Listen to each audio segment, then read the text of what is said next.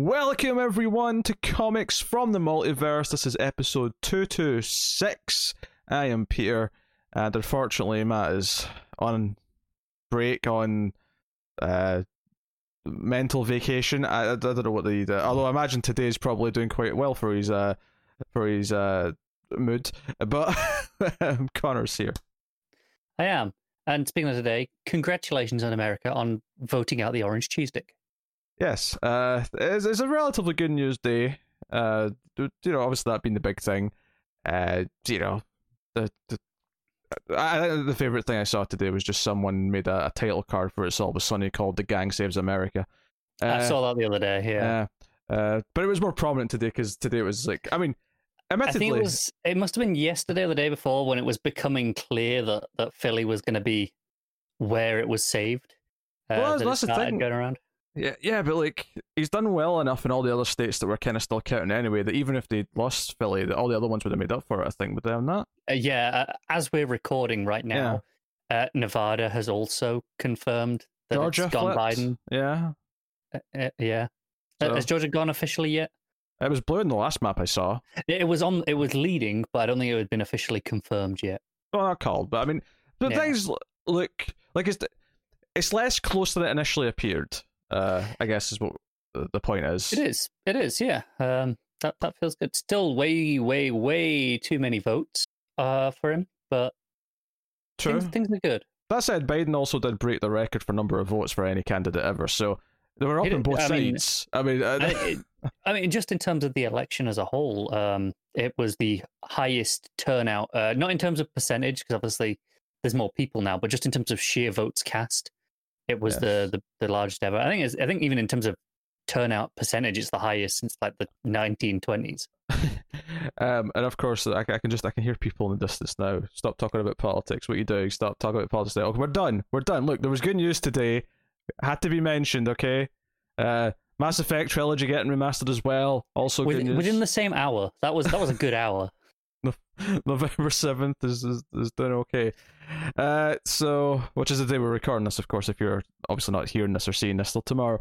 Uh, so you know, good news. Uh, now, admittedly, we don't have a lot of books to talk about this week. Uh, we have four. It should have been five. Uh, this is my bad. I completely forgot that Justice League was out this week and didn't read it. Um, I said Carr could talk about it, but he suggested we just wait till next week and we'll both talk about it then. So Justice League issue, whatever it was this week, we'll do I that want to next say week. 56, but that could be a bit of a guess. It's the ballpark. It's in the fifties. Uh, but what is coming up today? We have Batman issue one hundred two, DCeased Dead Planet issue five, Young Justice twenty, which I actually just double checked before we started there that it was indeed the final issue because I, I couldn't remember if this was the last one or if the next one was the. Could you not tell by the end? Well, I'll get into it. We'll I'll- get to that. I'll get into it Yeah. when we get there. Uh, and we also have Dark Tales from Dark Multiverse, Batman Hush issue one. So those are back with a vengeance. Uh, well, I see a vengeance. There's two of them, but Is still, that it? I, I don't remember two. Being, maybe there was more I- later. I know that there's that about. and there's, there's Flashpoint. I just assume there was more. uh, and then By the way, I, I- I would just like to apologize. There is uh, a handful of firework displays going off outside uh, my, my house uh, sporadically that are getting louder here or there. So if you start hearing those, that, that's all. Bonfire Night was two nights ago. Why the hell's the I, fireworks? I thing? know, but I think because this is the Saturday, that's when the pre-scheduled displays tend to happen. Although maybe people are just happy about the election results. I don't know. Maybe they're celebrating. Uh, Why not? I, uh, yeah. I did put Yub Nub from uh, the end of Star Wars over a, a video of the fireworks outside mine earlier on Twitter. Well, it was nice. Uh, anyway, so Carl will wrap up the show with uh, a Patreon book doing Red Hood issue 50. So, isn't Yeah. that fun? Isn't that fun? Uh, so that is uh, what's on schedule today. But we did have some questions because we do it be a light week, so there is going to be some questions. It's especially good because there ended up being no news either. Uh, there's, there's basically nothing. Uh, maybe one minor thing, but I think it comes up in one of the questions anyway. So, uh, that's it. That, that is going to be episode 226. It's a weird week. Um, obviously, next week, things should be very di- or next not next week sorry next month will be things will be very different because we're immediately firing into a month long event which then fires into a two month long event lots of big things happen next few months november relatively speaking quiet which is yeah, fine by November is kind of the calm before the storm, isn't it? Yeah, which is actually kind of fine by me because there's a lot of other things going on in November. So comic books can stay calm. Comic books can be the calm thing for the month. and Yeah, that's I'm, I'm okay with that. Uh, so yeah, we'll fire out some questions then. Uh, Let's not dilly dally with it. Um, you know, we're you know, t- I, I'd just like to say, I made this drink when I thought when Pete told me he had like, uh, uh, he told he told me I had three books left to read. Half an hour later, I made this drink thinking, "Oh, we'll be starting any minute." It it was like full up to you know here on the glass when that was. well, to be and, fair, one of the books was over fifty pages, so, I'm not. and, and and the other one was a Bendis book. It Uh, turns out. yes. So yes, the other book was a Bendis book, which was had a lot of caption boxes. Uh, so it was like the longest three issues could take to read this because you know if it was three sort of like Batman 102s, it'd have been done in like half an hour tops. which is why I timed it that way. I thought, oh, okay, they'll be, you know, it'll take about this long. I'll uh, I'll go make my drink now, and then I'm like, it's not done yet. No, no. Uh, no. Well, there's a lot of things going on with the election results and stuff today. Um, and I got a, I got a fancy new SSD for PS4 games because the PS5 is coming soon, of course, and you can play the PS4 games off the external drive. So to It save is. space on the internal PS5 drive, I've got a fancy, well, external SSD, which, as far as the tests have gone online so far, uh, is matches it'll the be fine. speeds. Uh, Yeah. If not, actually exceeds the speeds of the internal drive with PS4 games for some reason. But that's uh, here nor there. My uh, my, my Xbox arrives on Tuesday, so we will, I'll probably talk about that next week. Oh, I'm sure Briefly. we all can't wait. Yeah. So, Everyone wants to hear about Assassin's Creed Valhalla and all the castles. oh, I definitely do not. I I definitely do not. Um, but yeah, so a lot going on. So yeah, let's get into questions. I'll I'll go the email questions first. Uh, we'll knock those out. So from uh, Emil Kildy, a couple of questions here. Um, first one, very kind of da da da da. Where are we? Um, this may be a hard one, but what are the iconic definitive creator duos?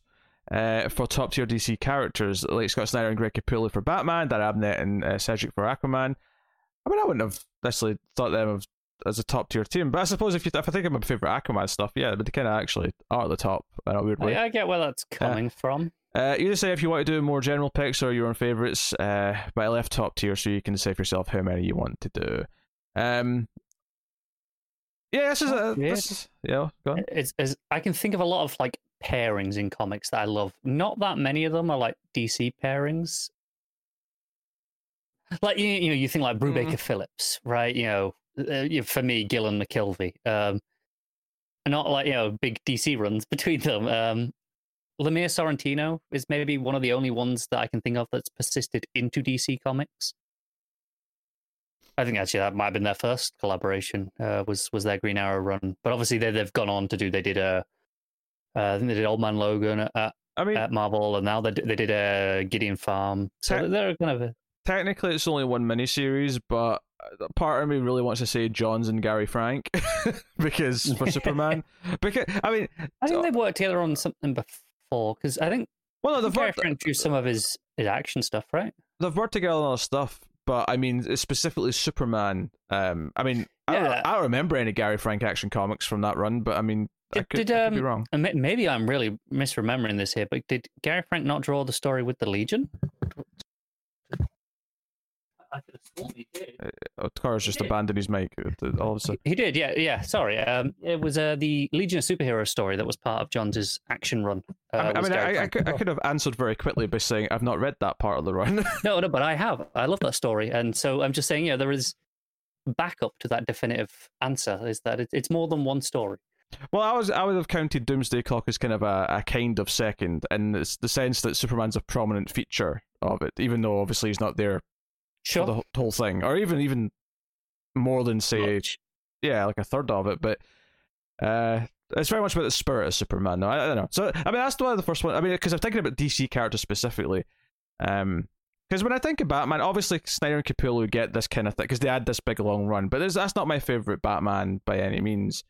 Uh, so when I think of like what my favorite Batman stories are, uh, a, a lot of people would say, uh, you know, uh, Jeph Loeb and Tim Sale for I think that's a fair pairing Yeah. that goes, uh, you know, obviously have uh, a couple of Batman stories, but, you know, it just as a general rule, they're, they're a, one of those solid top tier comics pairings. Yeah. Um, for thinking of some of the other characters though, uh, Because even Geoff Johns with Green Lantern went through a few different artists. One of them we don't like to talk about anymore, but And, and annoyingly, he is probably the the artist I think of the most in regards to that run. yeah, if but I had to link one artist with it, it would have been him. But yeah, not gonna not gonna mention that. he's having a bad day though. Oh, he's having a terrible day. he's having a bad day.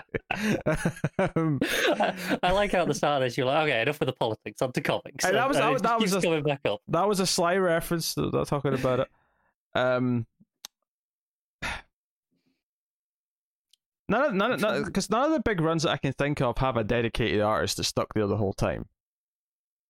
Like you know, when I think of uh, okay, I keep going to John's runs, but John's is Flash run, I, I can't think of a s- single artist that was kind of. I mean, there's a couple that I associate. You know, you have Scott Kolins, you have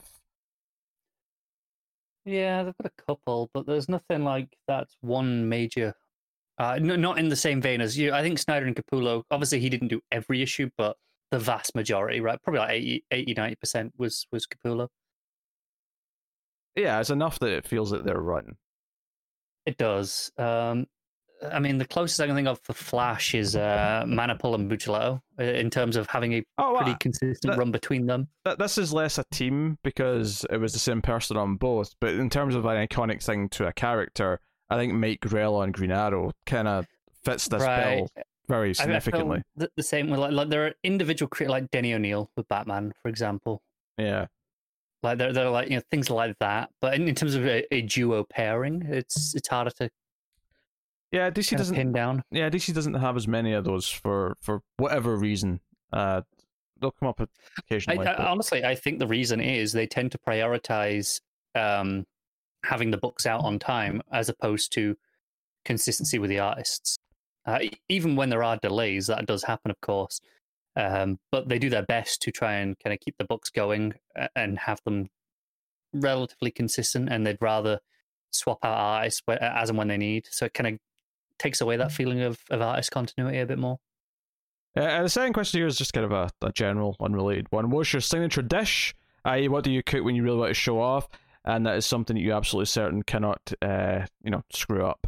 Um, I can't cook, so uh, I don't have a signature dish. Uh, my signature dish is a solid uh, something in the oven that I just put in for twenty Ah. minutes to take out. I cook quite a lot, but I don't cook for guests. I cook for, for, for me and Paige, and that's about it. So I'm never showing off with my cooking. I'm like, oh, what do I fe- what do I feel like eating? Uh, I make a, a handful of really good different curries. Uh, Um, when I really want to show off, I'll show. I'll show off how quick uh, my auto login and Just Eat or the uh, ordering services are. That's my showing off. Like, hey, look at how fancy and easy it is to order food. I mean, uh, yeah, I mean, like, I cook, like a lot. Like I, I made pad thai for the first time like two weeks ago. Uh, I'd Mm. never even eaten it before, and I was like, I'm gonna, I'm gonna try and make it. you still and it was phone delivery services? No, no, no, no, no. Let me show you how the future is. All right, there you go. no human contact. Ta-da! I mean, look, I'm, I'm definitely ordering food as soon as we're done here. Don't be wrong, um, because it's a Saturday. Screw it. um, but uh, no, I ordered food Yeah. last night, so I uh, I'm being more economical. I don't know. I don't know what I did last night. I mean, I did a I did a nice chili con carne yesterday. That was pretty good. Well, here's our next question from the email. The email, of course, is mftvquestions at gmail.com. If you would like to send bigger questions for future episodes, uh, they can sit there in the bank and we'll, we'll use them and when, when episodes like this pop up. But this is from Brett Williams, uh, one of our patrons. In fact, this is a patron who makes Connor read certain books, which is delightful. The Uh, bad books. hey, Pete, and hello, Connor. I think he's emulating my intro. Hmm. As someone who is a year and a half into comics, this is my first instance of experiencing a month long uh, event. Endless Winter in Future State. Have these sort of short breaks been successful in the past? I know nothing of Convergence with the exception of Pete's hatred for it. Um, which is funny that you mentioned my hatred because I, I never actually read it. I just kind of avoided it. Uh, Matt is the one who read it and I yeah, I read despises it. Issue. I think I read the zero in the first issue, and then I read a couple of the side minis that were all right around it. Uh, but have DC's Futures End, uh, New 52, Zero, and Villains issues, Marvel's Empyre been successful? Is there anything that has come from these? What do you expect from Endless Winter and Future State? Do fans sit the next three months out? Uh, this is a kind of a weird question in the sense that I think every example you gave there is a complete and almost objective failure. well, well, well, hang on, hang on. Okay, what? D- depends how you're measuring success, because I think critically or commercially. Commercially, I think all of those do very well. Oh, um, yeah, I'm not talking about. Com- I don't care about commercially. I'm not yeah, talking. yeah. and like, and uh, every and, single one that he mentions here, I would say you could happily skip. If you're working through a new 52, I would skip almost everything that falls under those banners. Well, well, well, hang on. This is this is where I have to disagree very slightly. Of course you do. Uh, no, I mean, I think it's important to disagree here um, because there are a handful of DC runs that during the New 52, the villains issues were not only important, but good. Uh, while I will agree that as a whole, the event is a, a failure, like it, it wasn't very good as a whole because everything just stopped. It felt, it felt pretty forced. By the, by there the, are some issues that are good. I'd have to go back and check, but I feel like by the time they got to the villains issues, I'd dropped so many books that it was it didn't really matter at that point. But that's fair. Um, but no, I, I think the more important comparison here, though, is something like Convergence or some of the stuff that Marvel's done.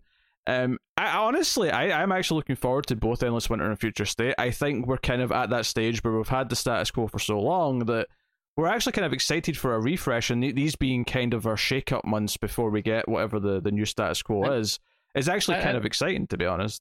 I think alongside those that you you mentioned there already, we did have more recent examples, such as uh, Justice League versus Suicide Squad.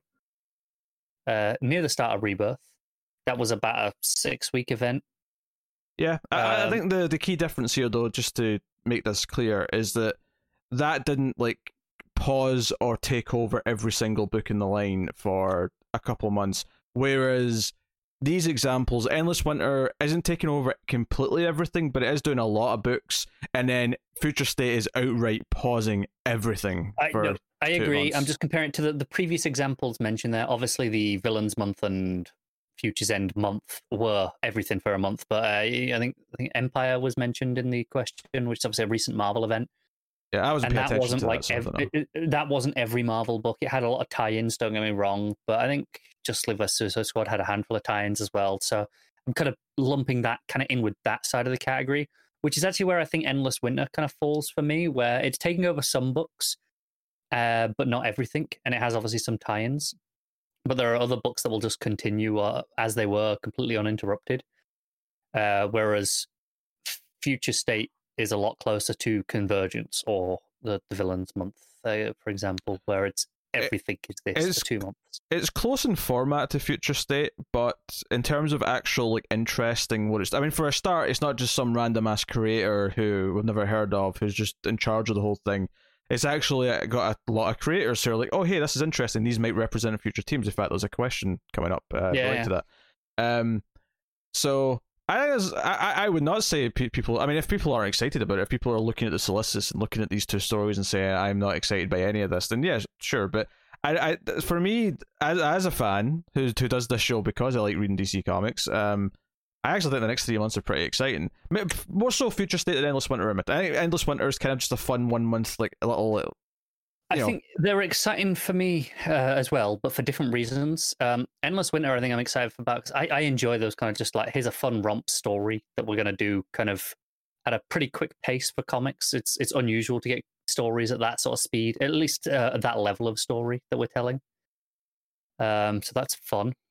Uh, whereas Future State, I'm also excited because I'm just intrigued, but I I I'm probably more trepidatious about that than I am Endless Winter in that if if you wanted to, you know, times times are tough right now, and if you wanted to save some cash, I, I wouldn't blame anyone skipping comics for two, DC comics for two months there.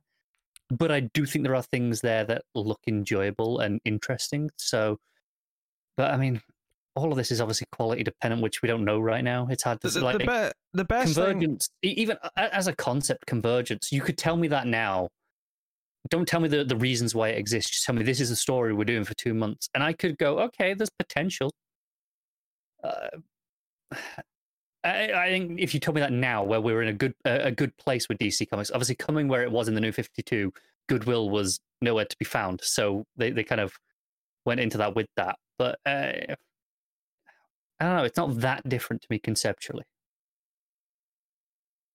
from a from a release format, it's this not different at all. It's a very similar kind of style Yes. of release.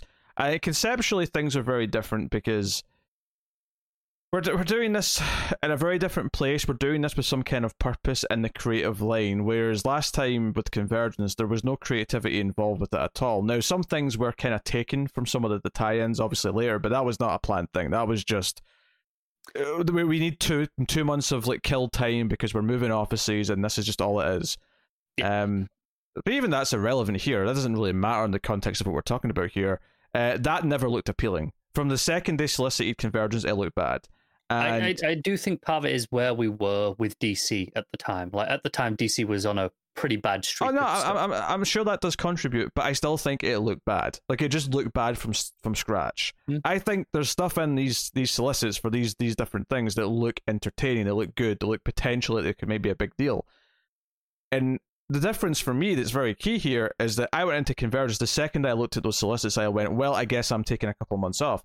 When I looked at the solicits for this stuff, I immediately said, I'm reading more comics in January and February than I have done recently. I'll be reading more per week than I was before, uh, or at least a higher page count because some of them are bigger books, so there's less number of right. books. But, but I'm, I'm not sure. At least as as our regular schedule, I agree with that. Uh, December might be more comparable because there are extra things we're reading because of Endless Winter. So I'm not sure how that stacks up in comparison.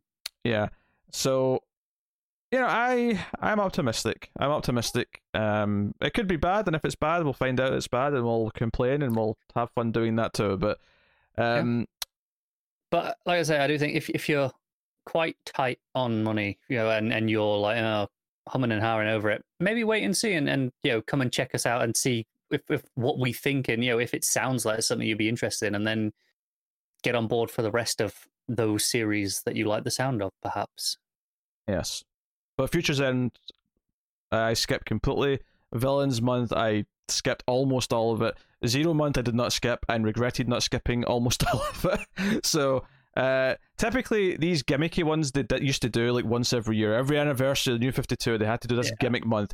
It was just this thing that got in the way and paused all these stories. Now, while the and while Future State is pausing a lot of things technically, um, part of the whole point of this is to get all the creative teams in line and get let them get ahead. There's more of a a, a well-natured purpose to this Yeah. pause than there ever was before, where it's just a sales gimmick. And don't get me wrong, I'm sure the sales for these will probably do quite well, just because events and these big sort of things tend to do well. So I think Endless Winter will definitely do well. Future State could go either way. Um, I know my comic shop is just um, gone.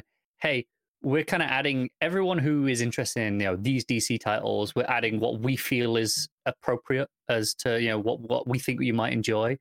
But you know, let us know yes or no on specific titles.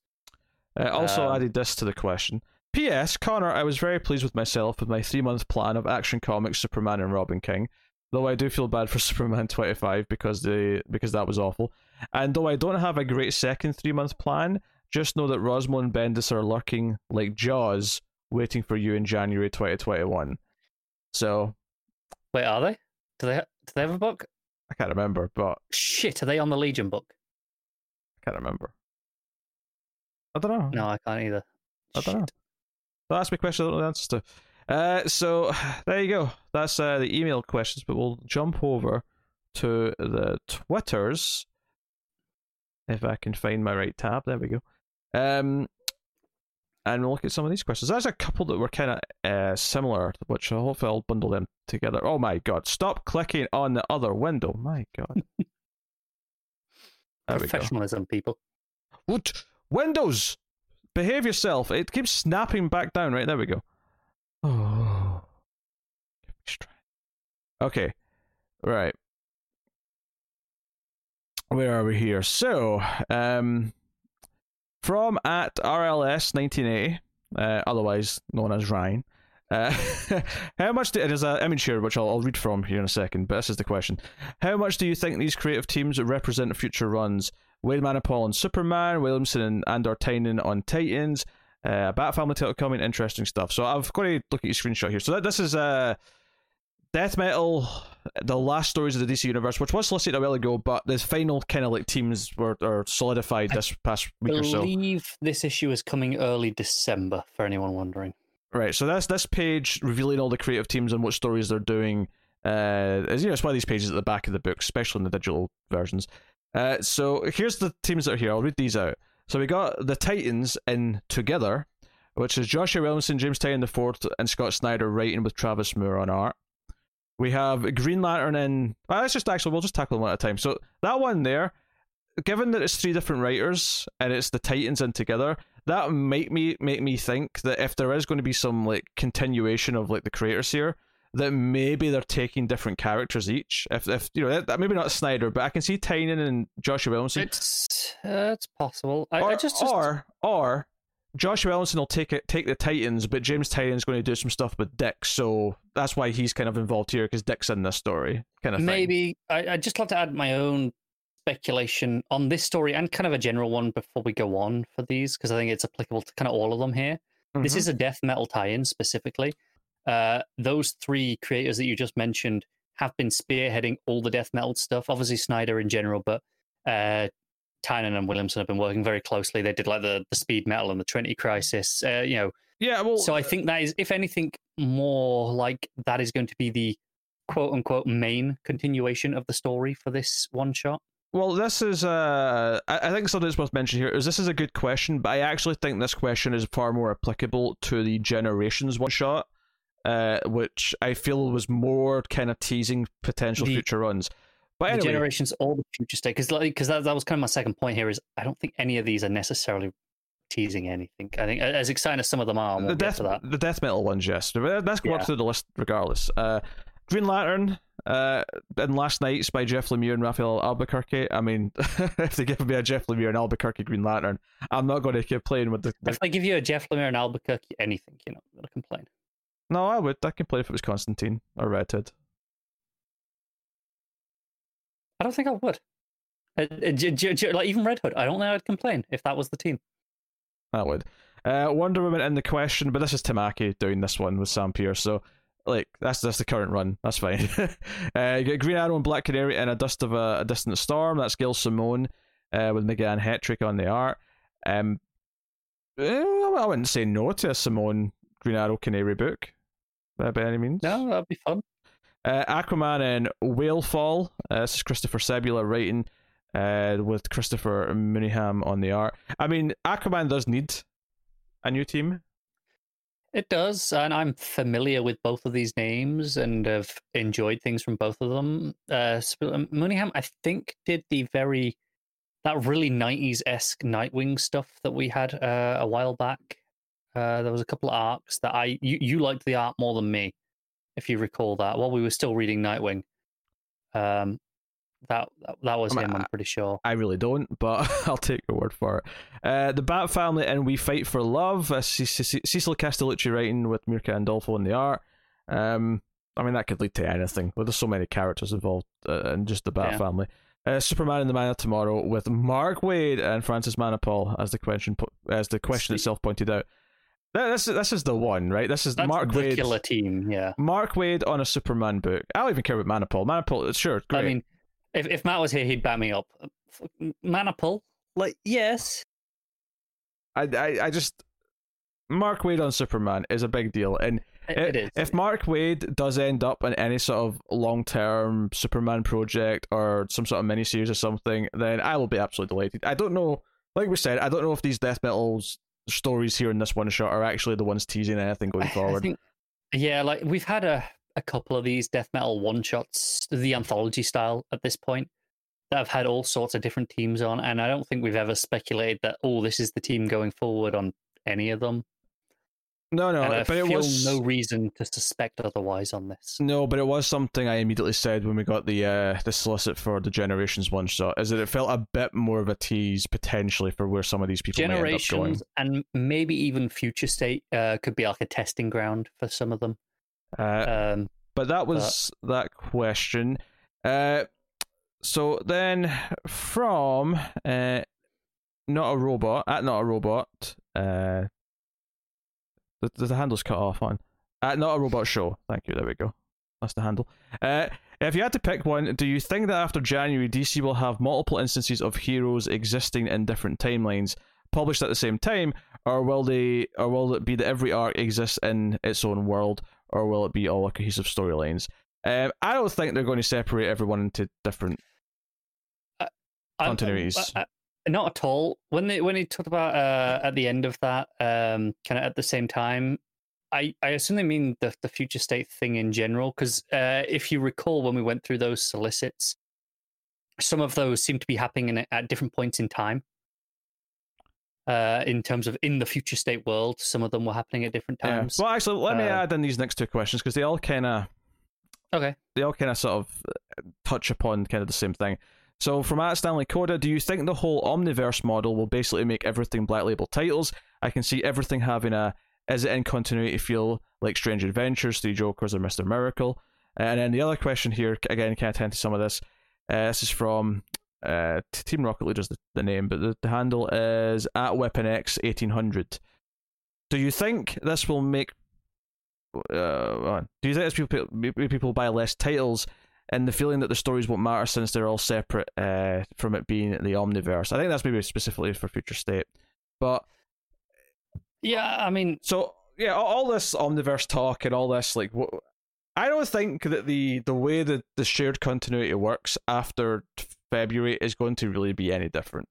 Uh, me either. I think this is all just what's in the continuity might be different, but the actual way it works, like it does now, where there's some Black Label books or some kind of maybe kind of in continuity books, the main line stuff I think will work as it has done for ever, basically. Uh, yeah, I don't see it being any different to that. I think what was the, the second question there was kind of all essentially treated like the black label stuff, where it's is it or isn't it, and there is no main line, not a chance because they'd be missing out on too many crossover opportunities. Not yet. I mean, maybe maybe there's a day in the future someday where this could go this way, but I, I don't think we're even close to that. I think yet. I think right now the mainline stuff th- there are too many things that sell extra copies because they tie it in or cross it over with something with another book in that mainline continuity that it's just an easy sales boost and they're not going to want to give that up. Yeah. Um. And you know if. Because I I think honestly that last question might have even incorrectly quoted the wrong thing because it might have been in response to the other question, but the idea being like you know well would it hurt sales if everything was sort of black label esque?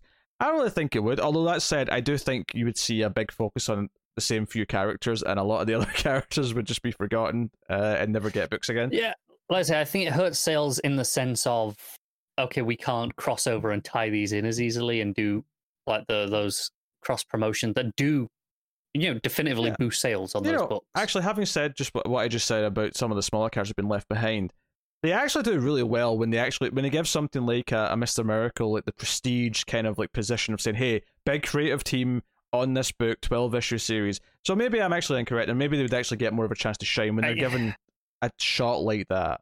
It's it's a weird thing because I think those characters do so well, uh, uh, not because of the characters, but because they are marketed as the team doing this book, right? Uh, especially after Mister Miracle. Oh, no, that but that's kind of what that, that's what I'm saying though. I'm saying that that w- could potentially be happening frequently. I, I get where you're coming from, but if every book is like this, I think I think people lose the appeal of oh, this one feels like a special like run of, or a little special story for that.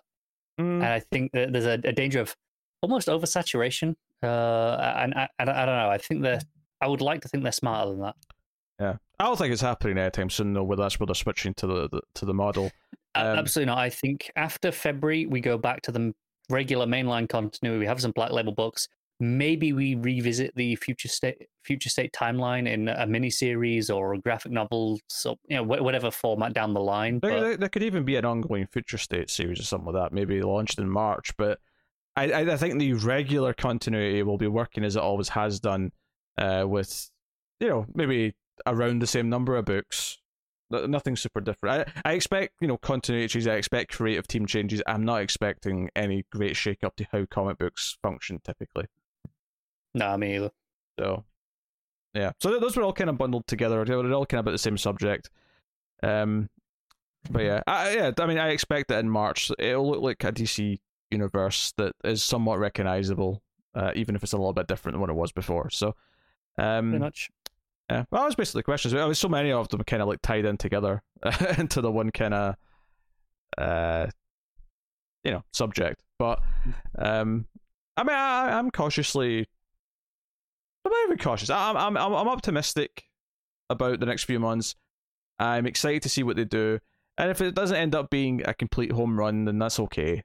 Like it's fine because we'll get to March. It's not going to take that long to get out of it if it isn't that great. Um, and then we'll see where we go from I there. think that's the the advantage of this being that two month event rather than 5G as it was originally maybe scheduled to be, Mm. because these changes would have lasted at a minimum a year. Uh, I I mean, obviously they'll have claimed, "Oh, this is the thing going forward," but realistically, we were looking at a year, I think, of those stories. Um, and if if if that was if they, if they're really good stories, and we get to the end of February and we're like, "Damn, you know, I wish we'd had a year of that," that'll be a little bit disappointing. Don't me wrong.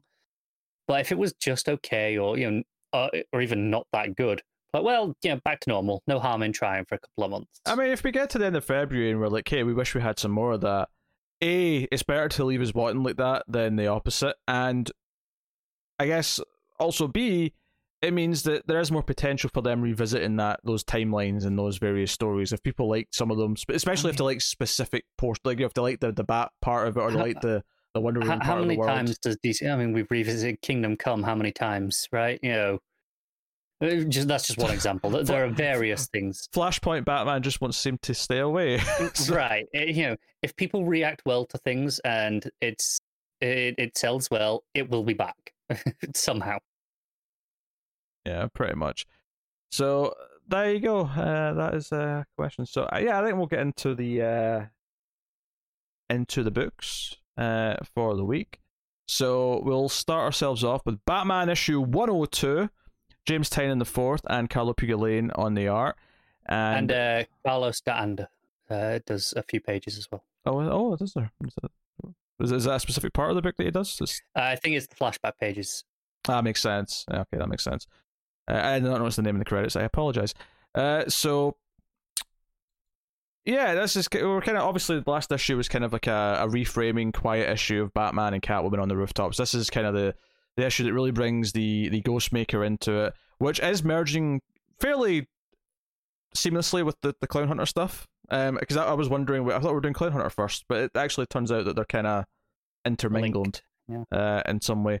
Um, I did kind of cause, so the, the book starts with uh, Ghostmaker interrogating a cop, and I actually kind of love the weird reference to Batman Begins that happened here, where the cop's like, "I'm not a dirty cop. What? What? You're you're a bat. What? You're one of these bat characters. Why are you doing this to me?" I love the idea. This is a cop who is honest, who is a good cop. He's not Flash, and the Ghostmaker says, "Do I look like a bat?" that I laughed a little bit at that because I thought, okay, that's a But I'm I, I think it's important that it started by trying to make you go, oh, okay, there's, th- th- they're aware of what they're doing with this Mm-hmm. Ghostmaker before they do your favorite cardinal sin. Oh yeah, no, I there's things in this issue that I definitely do not like. I, I don't really like how the Ghostmaker looks in the first place. He seems a bit generic looking to me. Um, he feels. I I, I, said this last time, I think, but it, it, reminds me of like, was it Miss? Not Mister Nobody. Was it Mister Nobody? It was Mr. Nobody, yeah. yeah, Uh, I mean, I don't disagree. They looked a little bit generic. I kind of like the look as well, though, if that makes sense. I like, do you know what I do like about him, which is uh, going to sound very, very particular? I like the baggy trousers. It's very kind of samurai. Uh, yeah, that's. I mean, I can see the, the why that is the way it is, like the the, the, the design choice there. But it, it just it feels like this over designed character. So it's one of those things that ever since the nineties, like any, any new character they try to make, nine, I don't even nine times out of ten, nine point nine times out of ten, uh, they look over designed and they didn't. I, I don't disagree with that. Yeah, it's. uh I mean, it's fine. I don't, I don't think it's offensively bad by any means, and I think it's less over designed than some. There's a lot of blank space, which you can't say for a lot of these. They can be a lot, lot worse than that. Um, Yes. the, the helmet is a bit weird though. So, uh, we introduced this idea called the Grinners, which is this. It's basically like a, a lot of what the Joker henchmen are. Is that they're kind of you know they are people who need mental you know help, and they've been in and out of Arkham. And it sets up this idea that Batman has typically left this little hideout where they sort of lay low between big Joker periods. Uh, and basically, he does this because it's it's because he keeps tabs on it. He can kind of tell when something's like ramping up because they're all starting to like you know do things. They're starting to make noise, and he's he's seen that there's activity, and so it's actually like a Early little- warning. yeah, it's like a barometer for for when Joker's about to do something. So that's why he's kind of left it around. But the whole time he's talking to someone, and it's you know it's the green kind of like comms text, and early Which- on, you're kind of like smelling, going, "Is this Oracle?" Uh, no, I get that. I think it's a weird misleading because this is the first time we've had this Oracle text in a while, right? Mhm. It's weird doing it while we're talking about Joker stuff. Like, uh, like, like the first time we see it is over these the grinners and you know, do, you know all the green text. It feels like this. There's, there's this a, a weird link to Joker stuff before it go kind of says it's Oracle. Yeah, I mean, I, I enjoyed the build up because there was kind of like a weird moment at the start where I'm like, wait, is this some sort of Alfred AI that he's built into his suit now? Is that you know, is he doing like an Iron Man thing where he's talking to an AI? Because that Mhm. wouldn't be that on Batman for him to build, for him to have. It- Uh, it would not. No, but you know, we see Oracle and she's in the clock tower, and you know, and it's it's I- I- telling that they know what they're doing because the when it finally says Oracle, because Batman says it out loud, Mhm. it is bolded in the lettering. Like they Oh, know yeah. exactly what they're doing. Yeah, and you know, we see her in the clock tower and she's at the she's in the chair at the computers. And it was this sort of moment I was sort of thinking like, how long did it take them to realise that she can be Oracle without like being in a wheelchair? Like that she can just sit down at a computer, it's fine. Like if that's what if they give her a character reason to make the choice to start doing this And instead, it's They're okay. laying that groundwork because she talks here about. How, I mean, where am I doing more good? You know, out Yeah. there as Batgirl or here as Oracle, and, then you've got. I think you mentioned Cass and Steph She- wearing yeah, the bat symbol now. She mentions that, yeah, which it does feel like they're kind of teasing something that I want. It, it does, yeah. or Oracle running the two Batgirls running around. Sounds Maybe like a, maybe in March that Yeah. in, instead of a Oracle and the Birds of Prey, it'll be Oracle and the Batgirls. I'm okay with that. Uh, we don't have to call it that. I could just call it Batgirls. I, I know. I just I, I was establishing Oracle's role Yeah, within okay. that there. Uh, but uh, they've been tricked though because all the sensors that tell her there's so much going on inside this little uh, you know dive bar that they hang out in, uh, it's all a lie. They're all killed. Uh, and she comments that wait, Clown Hunter's like there's no way this is him, right? And Batman's like, nah, this is someone else. This is someone he because he, get, he sees the symbol on the wall and he, knows who this is because he says, okay, stop calling me Oracle. This is personal. Leave me alone. And then it cuts to the flashback, Dublin, Ireland, many years ago, and this is where I, I, I groaned immediately as soon as I turned the page because I'm like, oh no, it's someone from his past that we've never heard about before. Oh no, I hate when they retcon this shit in. Mm. And it's not even been that long since we've done this. Hell, even that character, uh, uh, Mr. Nobody, even he was like a, a character from Bruce's past. We've, we, we've done this. It was, and that was that was right at the start of the new Fifty Two, I think. Um, and I think the only reason why that's on your mind is because of the Ghostmaker visual. Yeah, but I mean that, that's a very recent example. We, we we do this every so often with Batman, and I feel like this is so similar. Um, it's just I mean, you know, the big one is is another one we're going to talk about later with Hush, right? Yeah, but Hush is kind of okay. Hush is the one that kind of stuck, and everyone kind of liked his gimmick and uh whatever. I every time I've tried to do it since, I just grown a little bit about tying in more people, or or even uh. You know, it's not quite the exact same, but even you know, in the in the Hush book later, Lincoln March is brought up, and even that was kind of like, hey, there's this character that's kind of been around, and you know, even if Bruce wasn't as aware. Uh, so it sets up this kind of, you know, he's going for like a, like a, It's it's Bruce in his training days, and he's got some guy there who's who he thinks will teach him knife skills. yeah. Well, I was going to say that the that this this guy who seemingly is going to be a Ghostmaker is is got like a sort of low rent Daredevil kind of thing where he's, he's got like a bandana covering his eyes, uh, Mm. when he when he takes on Bruce. So we get them fighting in the flashback, but then we come back to present day. I did enjoy this little sequence of Harley getting an apartment. Uh, This felt straight out of the Harley book from before. Uh, like, like, like it felt like a an actual sequel to the uh, Palmiotti and Conner stuff, where she was living in New Jersey. I want to say with her in an apartment. The dialogue, it just felt like it was part of that run. I uh, mean, in, I in will, a good way. I will disagree to the extent that uh, when I tried reading a book from that run, I thought the dialogue was painful to read. I thought this was easy I mean, and flowed. there's only a handful of panels of it here, really. Um, but in terms of the, the, the concept, how she felt here, it felt like that Harley still, like an evolution of that to me. I mean, fair. I- I, mean, I think one of the key things that always comes up whenever we talk about that Harley run and my dislike of it is I think you sometimes maybe lay a little bit too much on their the characterization of Harley being the thing I don't like, as opposed to just the raw writing quality being something that I just don't like in that book. No, yeah, I, I'm not disputing that. I'm saying this. Ah. It feels like the same Harley. Is, is kind of my point here, and you know, her living in an apartment, kind of doing her own thing. It's it's very reminiscent. But uh, yeah, she's getting an apartment, and there's some jokes about her wanting like hyenas. Uh, you know, at the end, like, what's your what's, what's your uh, stance on hyenas? Like, oh yeah, because he's thought about this. The landlord's thought about his stance on hyenas. Yeah, that's that's the last panel as she pops her head back out. Yeah. What's your policy on hy- hyenas?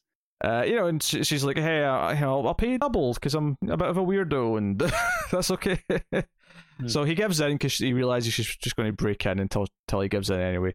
Uh, but the clown hunter is kind of tracking her because I was sort of reading this. I was like, okay, it's nice that Harley's kind of like a a recurring like friendly character in this book. Is I, I think I, I like her being kind of this this uh support character more than I like her being the lead character in something. It's, it's weird because we've spoken before how we don't want every character to just or every villain to have the you know oh we're we're a hero now, but we- kind of- we've done it with Ivy over the past. Um, Oh, but that's not new Oh. for Harley now. I mean, this is it, it's not. We're kind of just at that stage now where it's okay and we can just kind of get on with this, right? Um, yeah, but that's not what I was trying to talk. I was talking about like her as a lead character. I can't really take in, in most scenarios. It depends who's writing her, of course. It depends. You know, obviously, if we're talking about Harleen, you know, the the the, the book or something like that. But, you know, so good. but like, I I you know I think as a supporting character, she's much like uh, what's a good example here? Um, you know, like I, I I'm trying I'm trying to have a good example. There's just there's some characters that work really well in ensemble, but when once you put them in the limelight, once you give them the lead role, it falls apart. a bit. But I was wondering though, as I was reading this scene, okay, what's what's the point of following Harley here? Because this doesn't seem as related to uh, Batman or what's going on until, of course, we find that Clown Hunter is spying on her and hunting her and is planning on killing her. But that's when the Ghostmaker shows up. He's going to kill the kid. Uh, Batman swoops in, and very quickly, you know, they, they debate about like, you know, how you should already put this kid away, but he's letting them, giving them the chance to kill again. I mean, hell, In in terms of the kind of inserting into the history, I hate this part here where it's like, oh, we had an agreement. This is my city. as if, yeah, I oh, I- what we've never heard about him before. I don't like that either. Um, I the one thing I did like about Batman and Clown Hunter is that earlier on it was mentioned in the Oracle scene that Batman is the only reason why he's going after this this clown place, this you know the was it the Grinners uh, Yeah. now, is because he's essentially trying to take away all the targets so that Clown Hunter won't kill again. He wants to avoid Clown Hunter having to be taken in, so he's trying to actually just give him the or take away the choice, take away the potential of him having to kill more people. And it was kind of like this. Okay, it was it was kind of like a I don't want to say sweet, but like he's trying to not prosecute the kid as a complete killer, uh, in a sort of loophole kind of way, where he's instead of like taking him in and sort of full on Jason Todding him and like like try to make him a Robin, he's doing something different, and I, I think that that was an interesting little beat, and I, I like that part of it. Everything with how the Ghost Maker ties into Bruce's past and them having this, and even the final page saying, "Oh, we're going to battle for Gotham," because essentially the Ghostmaker's in Gotham now. Because okay, you know what? The, the idea being okay, they had this agreement where Ghostmaker wouldn't come to Gotham, but there's been so much shit in Gotham between Bane, Joker War, and everything that's happened out of the entire of Batman's history. The Ghostmaker's finally said, "Screw this! You're doing a terrible job. I'm coming to take over." And how many times have we had some character come into Gotham and say, "I'm going to be better than Batman"? But, but hell, again, we've done it multiple times probably since the start of the New 52. The last decade has been full of these stories. So I have to admit, Ghostmaker, I wasn't super looking forward to to begin with. After this issue, I like everything else. I like the stuff with Babs. I like the stuff with Harley. I like all those like sort of regular parts that are going to continue beyond Ghostmaker. Ghostmaker himself, I dislike everything with him. I I think I agree with that. I, I wasn't um, as against Ghostmaker as you are. I mean, you weren't even really against, but indifferent. I was. I don't want to say optimistic, but open, open Yeah, to I- what I- Ghostmaker was. I think a little bit more than you. I would just say I thought it didn't look that good, and I just I felt uh, I, I guess like some minor red flags, which you know I didn't necessarily know if those were worth anything at the time. Right. This, um, this I- issue though is just like red flags in my face, just be like, hey, red flag, red flag, suffocate with a red flag. Yeah, Yeah. I, I didn't have those before I read it. Um, but reading, I'm like, oh man, and I thought it was fine in the first scene, you know, where he was interrogating the cop. Uh, I thought it was fine there. Well, I mean, I like the joke there. You know, the reference to Batman Begins there that I, no, I, I but even Yeah. aside from that, I thought it was fine. Uh, not like amazing or anything like that, but it was fine. It was once it got to oh, it's all personal. It's it's all part of his past. Oh, they had this training rivalry that I started groaning, and and then in the present day where it's oh, you know, they have this agreement that he's going to stay out of Gotham, and I, I just oh no, Yeah, But I like the Clown Hunter stuff and the Harley stuff, like I say. So, yeah. I, I like all the stuff that didn't involve Ghostmaker, uh, which is a good sign for the run because it means when we get past this arc, you know, if it's well, I suppose It- it, it- won't even be six issues, but because it'll have to pause for uh for future state at least. So we got what a four issue arc. Uh, yes, assuming that it wraps up before Future State finishes and it's not just left on a, a weird cliffhanger. I- I, I- that's a reasonable assumption. I think. At the very least, I would assume that he would do like a mid arc cliffhanger that feels you know, kind of like a mid season break. Like he'll Yeah. There'll be even if it's not the end of the Ghostmaker story, I feel like there'll be a proper cliffhanger that's meant to feel like oh this can be a couple of months now.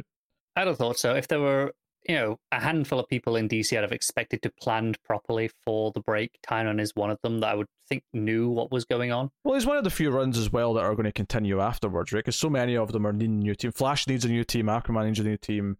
And Uh, correct me if I'm wrong, but I think Tynion is writing something in Future State. yes. Um, so well, not even just he that. obviously knew about it. He's plan. He he was teasing plans for like the Bat Family from March onwards. So he's. he's Yes. I don't know if that's necessarily another book or just whatever he's doing in Batman, but he's teasing something. So Absolutely. So I I, I agree. It's probably going to be the end of the arc, or at least a mid-season. Um, so yeah, we we probably just have to get through this arc with with Ghostmaker, but uh, I am significantly less excited for Batman over the next couple of months than I was before.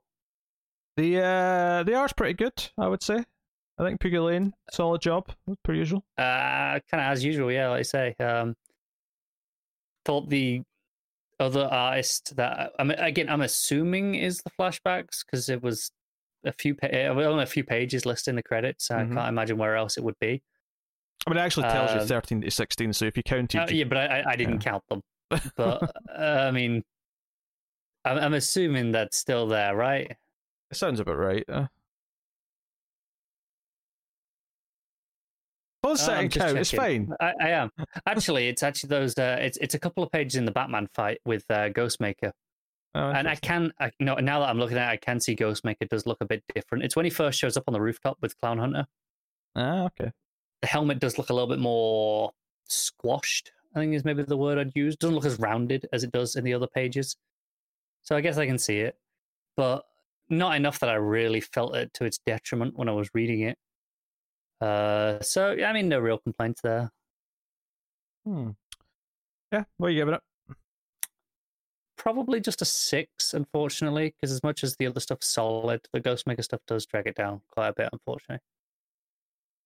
Yeah, I'll probably go with a six as well. Uh, I want to make it clear though, I am super excited for everything this run's going to bring after this. I like everything that's setting up for Mm. all the that's all this all the mainstays, all the stuff that's going to be sticking around, all the characters that are still going to be here post this arc, and you know whatever, even if it's not Batman itself, but whatever other book or Bat Family related thing that's going to happen after this, uh, all that stuff is like you know I, I love the ongoing world of Gotham, and when it feels like there's a solid vision for Gotham, I really like that.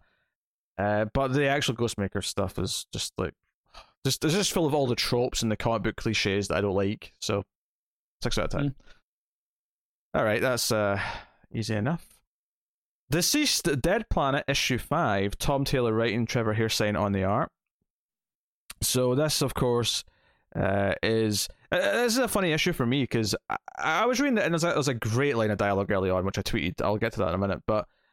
I was reading this and about halfway through, I was like, you know, this is solid issue as it always is because it's no Tom Taylor, he does good work. But it's definitely doesn't feel like an issue that's for me because it's so much more based in the magic side of DC's world. You know, there's a lot of references to, uh, you know, the the, the spear they're going for, the, the spear of destiny or whatever. um, I mean, that's not exclusive to DC. That's a, just a thing. no, but yeah, but I'm not into like that sort of mythology, so. Yeah. It's another thing when it comes up, I don't go, oh, it's the Spear of Destiny. I go, oh, yeah, I vaguely have heard of this. Yes, go on. Uh, the Spear of Destiny, when that show, it's one of those things where I go, oh, okay, we're doing that. Like, it's not an exciting thing to me, but it's such a common I, I, I mythology thing. obviously this is what inspired the name of it, but I can tell you more about the pick of destiny than I can the spear of destiny. So that's a tenacious D reference Uh, for anyone. I, I I believe I'm correct in saying the spear of destiny is the thing that it was the the spear that they pierced Jesus' side in with when he was on Oh, the okay. cross, All right. okay. and uh, uh, so it's the idea that it can it can hurt a god. Uh, that's where that comes from. I, I Oh. believe that's the origin of the spear of destiny. Although someone can correct me if I'm wrong. All right. So if Jesus ever becomes a vampire, you have to make that out of wood. You have to have the spear of wooden destiny to kill him. Is that is that, is that the rule? Anyway. I, I, I, don't know. I don't know. I mean, to be fair, the spear didn't kill him. It just it just checked his side to see if he was dead or not, if see if he was still bleeding. That, that that's all. All right, so it's, it's it's basically like a a glorified thermometer. Then is what you're saying. Kinda, yeah. Uh, so Constantine's got this plan. Uh, there's a whole joke at the start how he's like fate can't get into this room. Etrigan's in there, and he's got this plan that he's not telling anyone about. Although I guess I actually realized this. I, I, I never actually knew for sure what this was until later on when it mentioned this was Ragman's cloak. Uh, which honestly is a nice little thing because it's like when it does get brought into the plan, like what it's there for, it makes a lot of sense. Uh, why It does. it needs this? And I think I like this intro and just that this is inside the Tower of Fate that Mm-hmm. he's that, that Constantine's pulling this shit to Doctor Fate. Uh, it kind of gives it an extra layer of uh, uh, bullshittery, right? With him pulling his shit everywhere. Oh, for sure. Uh, it's kind of fun, and, and Swamp Thing going along with it is kind of funny.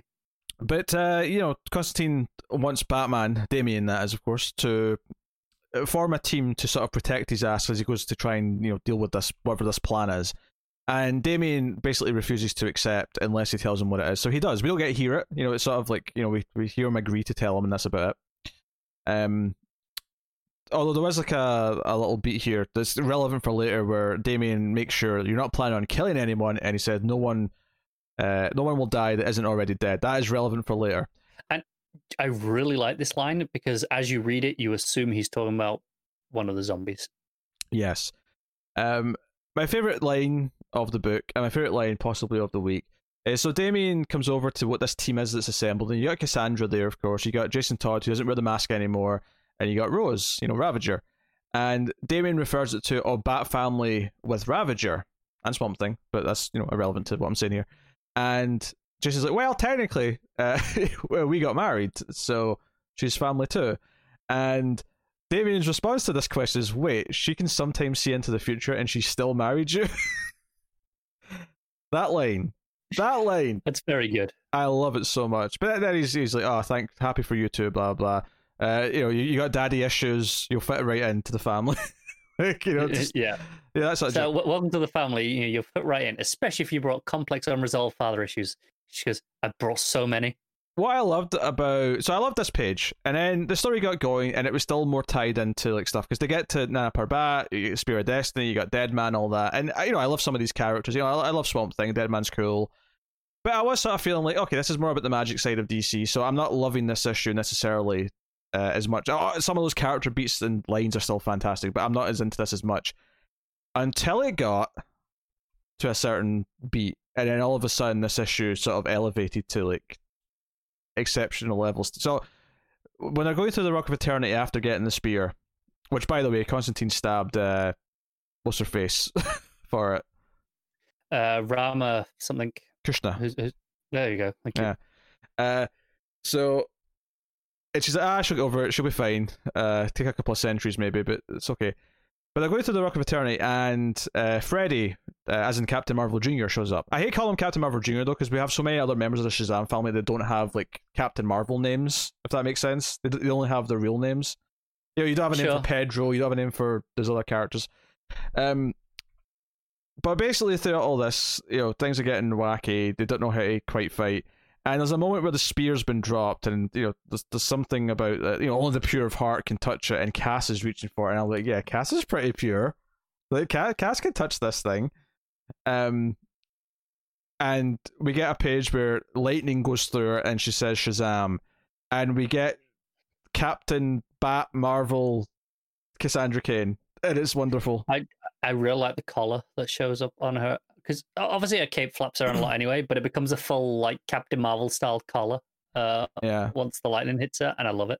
Yeah, she has the bat symbol lit up on her belt, but the symbol on her chest becomes the you know the, the lightning bolt style uh, Captain As Marvel. As it should, really. Let's be honest. Yeah. If if anything, though, I'd have been hoping for like uh like the Captain Marvel symbol going through a bat symbol or something. I was like, mix and match. Come on, do some sort of I mean, that's kind of why they gave you the best of both with the bat on the belt. yeah, I guess.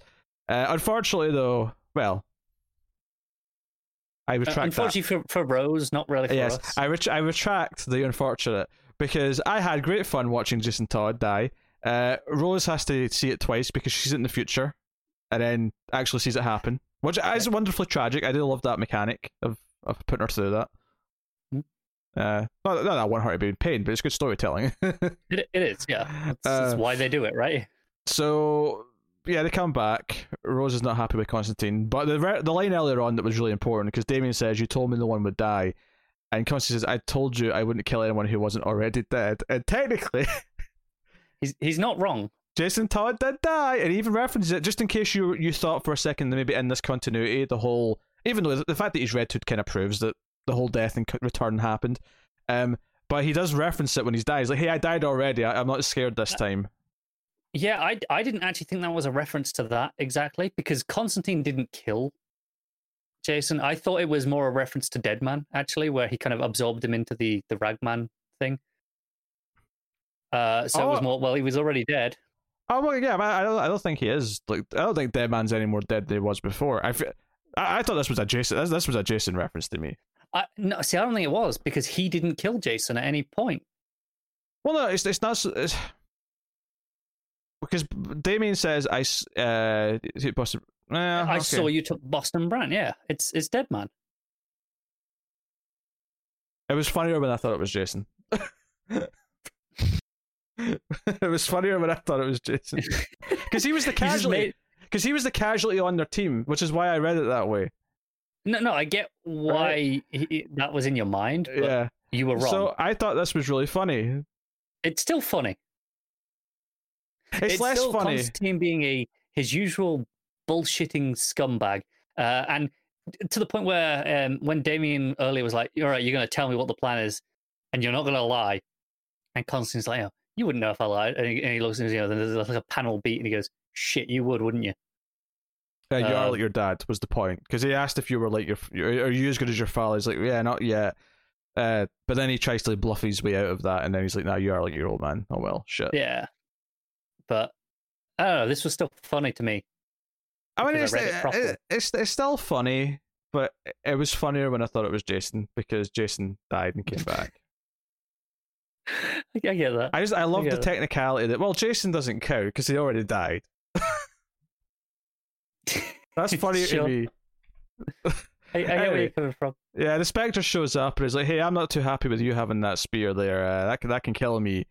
Uh, he's like, "Ah, yeah, you've got a lot of power. Just you know, look look into you know, use it into insight, channel it into the insight, and tell me what I'm motivated by, or not even tell me, just you know, see what I'm It's- motivated by." You know, you're, you're the spirit of vengeance. Yeah, Check out what I'm doing it for. yeah, and the the the, the Spectre just smirks and flies away, and that's the end of the issue. Um, so I think this is a bit more of an uneven issue for me because I think there's a couple of like the the, the banter early on when it's like Damian and Jason and, and Cass and all that. I think that stuff's really good. I love Cass. Again, this is them like okay, Cass just got Captain Marvel powers. This is amazing.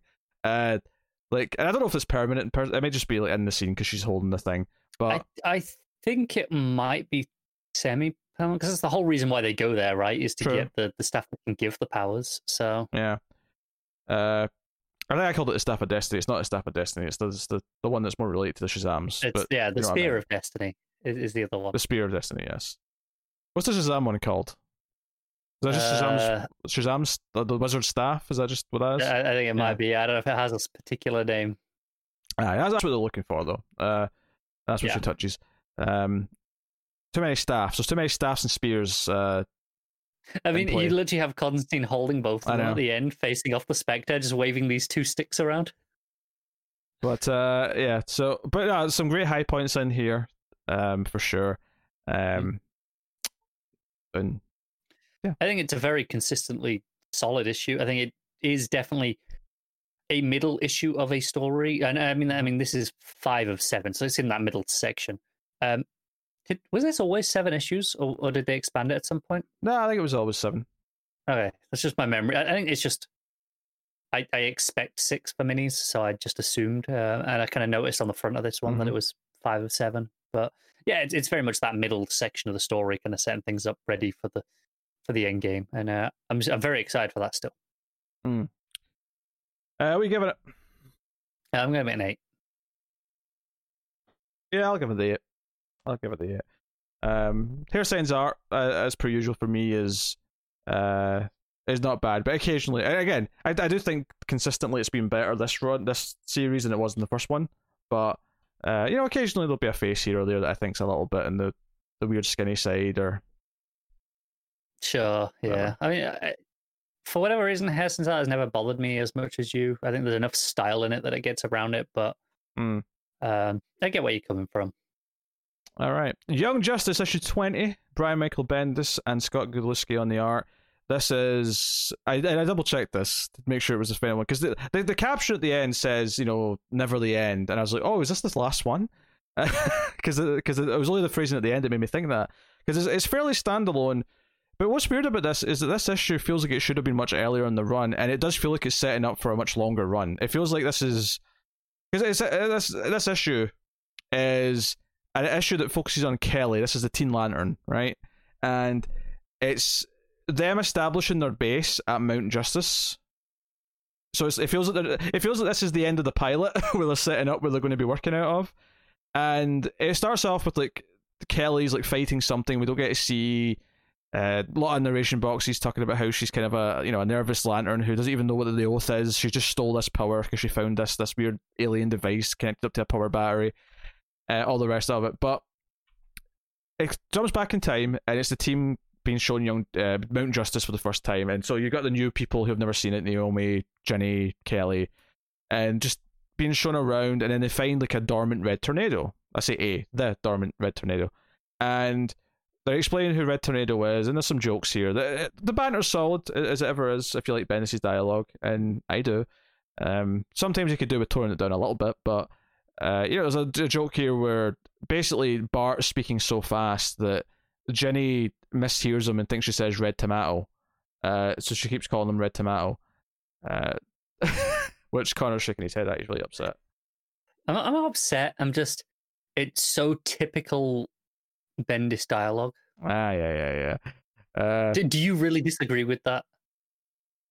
I don't disagree with it. I just I like typical Bendis dialogue, though. I don't have a problem with uh with that. Uh, but Red Tornado wakes up as like intruder alert and starts fighting them, and actually knocks out every single member except Kelly. So this is very much Kelly's issue, with sort of her driving force. And then John Shure shows up, and he sort of quickly like after she's like dismantled Red Tornado, basically debates with her, and it flashes back because we we saw in the background that they were talking to each other back when they were helping clear up the debris in Metropolis. So it flashes back to that that interaction where he basically says there's a lot going on right now, but we have to have a serious talk about that tech you've got, and you know, it's not yours. You you kind of taken it and stolen it. And it comes back to present day where he's like, "Look, you're going to have to give that up. Clearly, you're going to end up hurting someone. It's not yours. You didn't earn it." And Kelly's like, "I think I did kind of earn it. Like, you know, I, I feel full and proper with this." And uh, one by one, the rest of the team kind of like wake up and stick up for her and say, "No, she's doing good with this. She's a member of Young Justice. Uh, we are sanctioned by Superman. you know, Mister Stewart. Uh, you know, take it up with the the, chief. Um, and it's kind of this thing where he's not really like John's kind of coming off as uh, kind of the, the bad guy, not like in a villainous way, just in a kind of the the, the the the adult who's like stepping in and not letting them do the thing they want to do. Uh, which is kind of weird when you've got Tim and Steph and some of the other characters who actually feel like they're already like 19, 20. and it's it doesn't feel quite the same. But Kelly is much younger though. Kelly's like, you know, 10 or 12 or something like that. Um, but there's a great lineup shot with them all together, sort of behind her, sort of sticking up for her. And when she says that, look, I I, I feel like I, never really belonged before. And when I got this device, I feel like I had a purpose and like I belonged to something and like I, I could help with it. I don't know if you can relate to that. And you can sort of see in the art here from Godlewski that John, you know, it's the first moment where he kind of like almost feels bad that he's even trying to take it from her because he kind of does understand it. It's just, it's, it's the moment he kind of relates to. Um, so uh, he's like, okay, we have to have. It's basically there's a there's a distress call. He has to go and do just Justice League stuff. So he's like, look, I'll leave just now, but we have to have a talk about this at the Hall of Justice. You have to be trained. You have to be all that. And she's like, sorry, yes, sorry. He's like, not by me necessarily. But flies off. Um, it's okay, uh, but he says you have to rebuild Red Tornado. Uh, he wasn't doing anything wrong. He's supposed to guard the place, and he broke in. And the final page is just like them all hanging out on the beach outside of Mount Justice, um, with the the reinforcements there to hang out. Uh, you know, from uh, you know Miguel from uh, Dial H and uh, the Wonder Twins. Steph is there. you know all the regular you know extras. Uh, and it just says never the end is the end of the issue, and it's it's kind of this weird thing where I think it's a fairly solid issue, maybe a little overly wordy at times, but that's not exactly uncommon for Bendis. Uh, but I think the sentiment's good. I think it's important to give a character like Kelly a, a focused issue. It feels like instead of all the multiverse hopping shit we were doing for the first like ten issues or whatever it was, we really should have been having issues like this, and this feels like it should have been in the first like arc or so of the run. And it feels weird because this this issue does feel like it's setting up a status quo for where Young Justice will now continue for a, a, a long run, and that I mean, long run doesn't exist because this is literally the last issue. Unless they're planning on relaunching it in True. March under a different creative team. Very possible. And not even do it do it the good because I, I think well Bendis has had some moments in it. Um, it does feel like it's been kind of spinning a lot of wheels, and which is weird because when it has when it shows some weird direction like it does here, where it does feel like oh this is the start of a status quo that could lead to a lot of great so stories. Twenty issues in. yeah. So you know if it does get a new creative team of some kind, I, I, you know maybe Mark Russell would be a good writer on on this Not, book. Mark Russell will be good on pretty much anything. Let's be honest. But you know he's he's, he's written some of the characters before. You know extend it out a little bit, or, or even someone like uh who else would you put on here? I don't know. There's probably a few different names that I, I could see kind of working with this kind of team. Honestly, I think Gail Simone might even be a good fit for this type of book. Bunch probably. of public characters. I think, I think, what's worth pointing out as well is um, younger teams, Young Justice, Team Titans, whatever, um, are great fits for lesser known creators because it lets mm. them try their hand at a lot of characters that are recognizable enough without a lot of the pressure that comes with the you know the upper tier books. Uh, so I, I, do think that you tend to get a lot of unknowns or relatively unknowns on these sorts of books. It's kind of, uh, Bendis was kind of the exception here. It was kind of an awkward, bittersweet thing because it was a pretty you know solid issue for the most part, but it was like this is the ending and it doesn't really mean anything at this point because it's already over. And it doesn't feel like we've had a story that has a like it feels like we didn't really get much of a, an actual story outside of just like why do we all not know who each other are? What, what are our histories? And we spent most of the time sorting out that.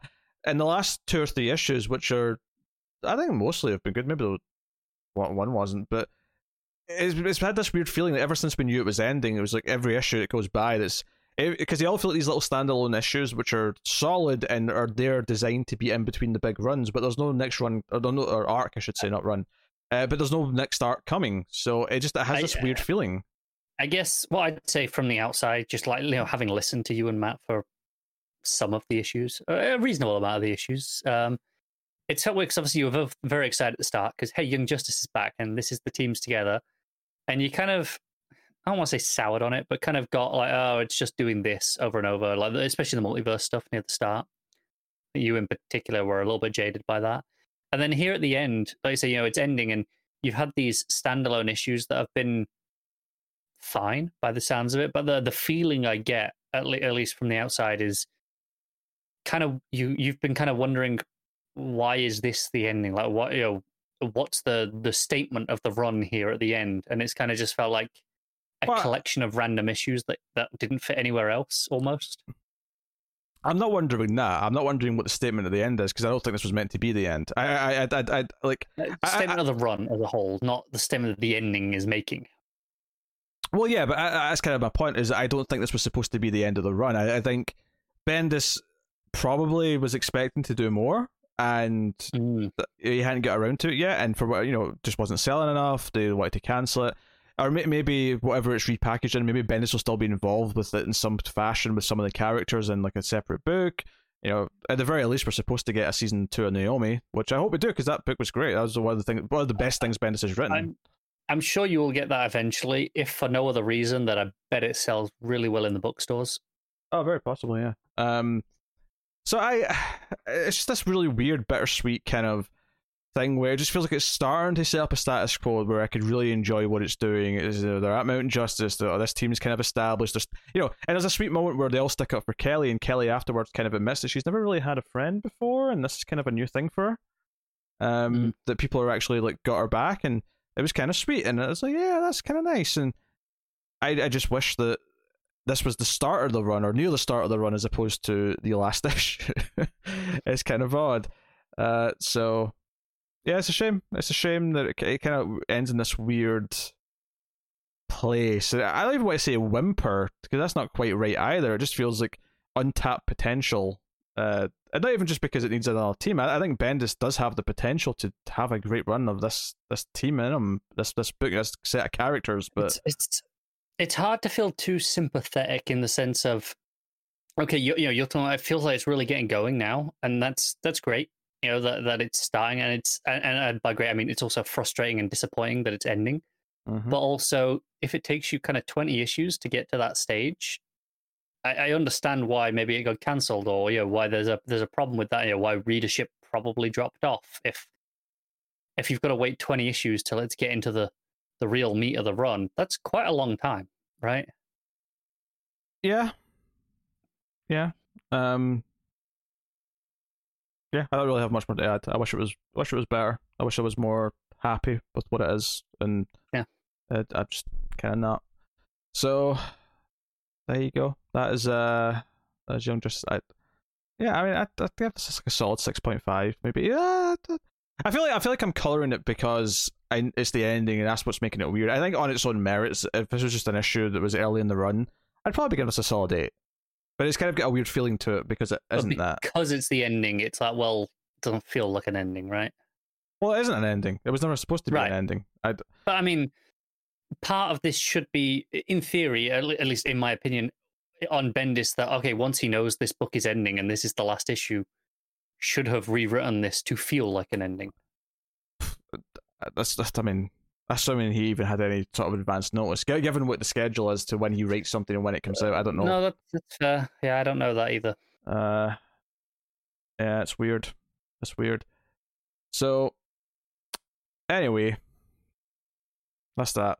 Uh, which will take us on to Dark Multiverse or Tales from the Dark Multiverse, Batman Hush issue one. Uh, this, of course, is where's my thing here? Oh, I didn't write the creators down for this one. That's my bad. It's Philip Philip Kennedy Johnson writing and Dexter Soy on art. Thank you. Uh, that explains why the that explains why the art was good. It does, doesn't it? Because Dexter Soy tends to be rather decent. I do have one critique near near the start, although it might be more of a lettering critique than an art critique. But the art lends to the problem.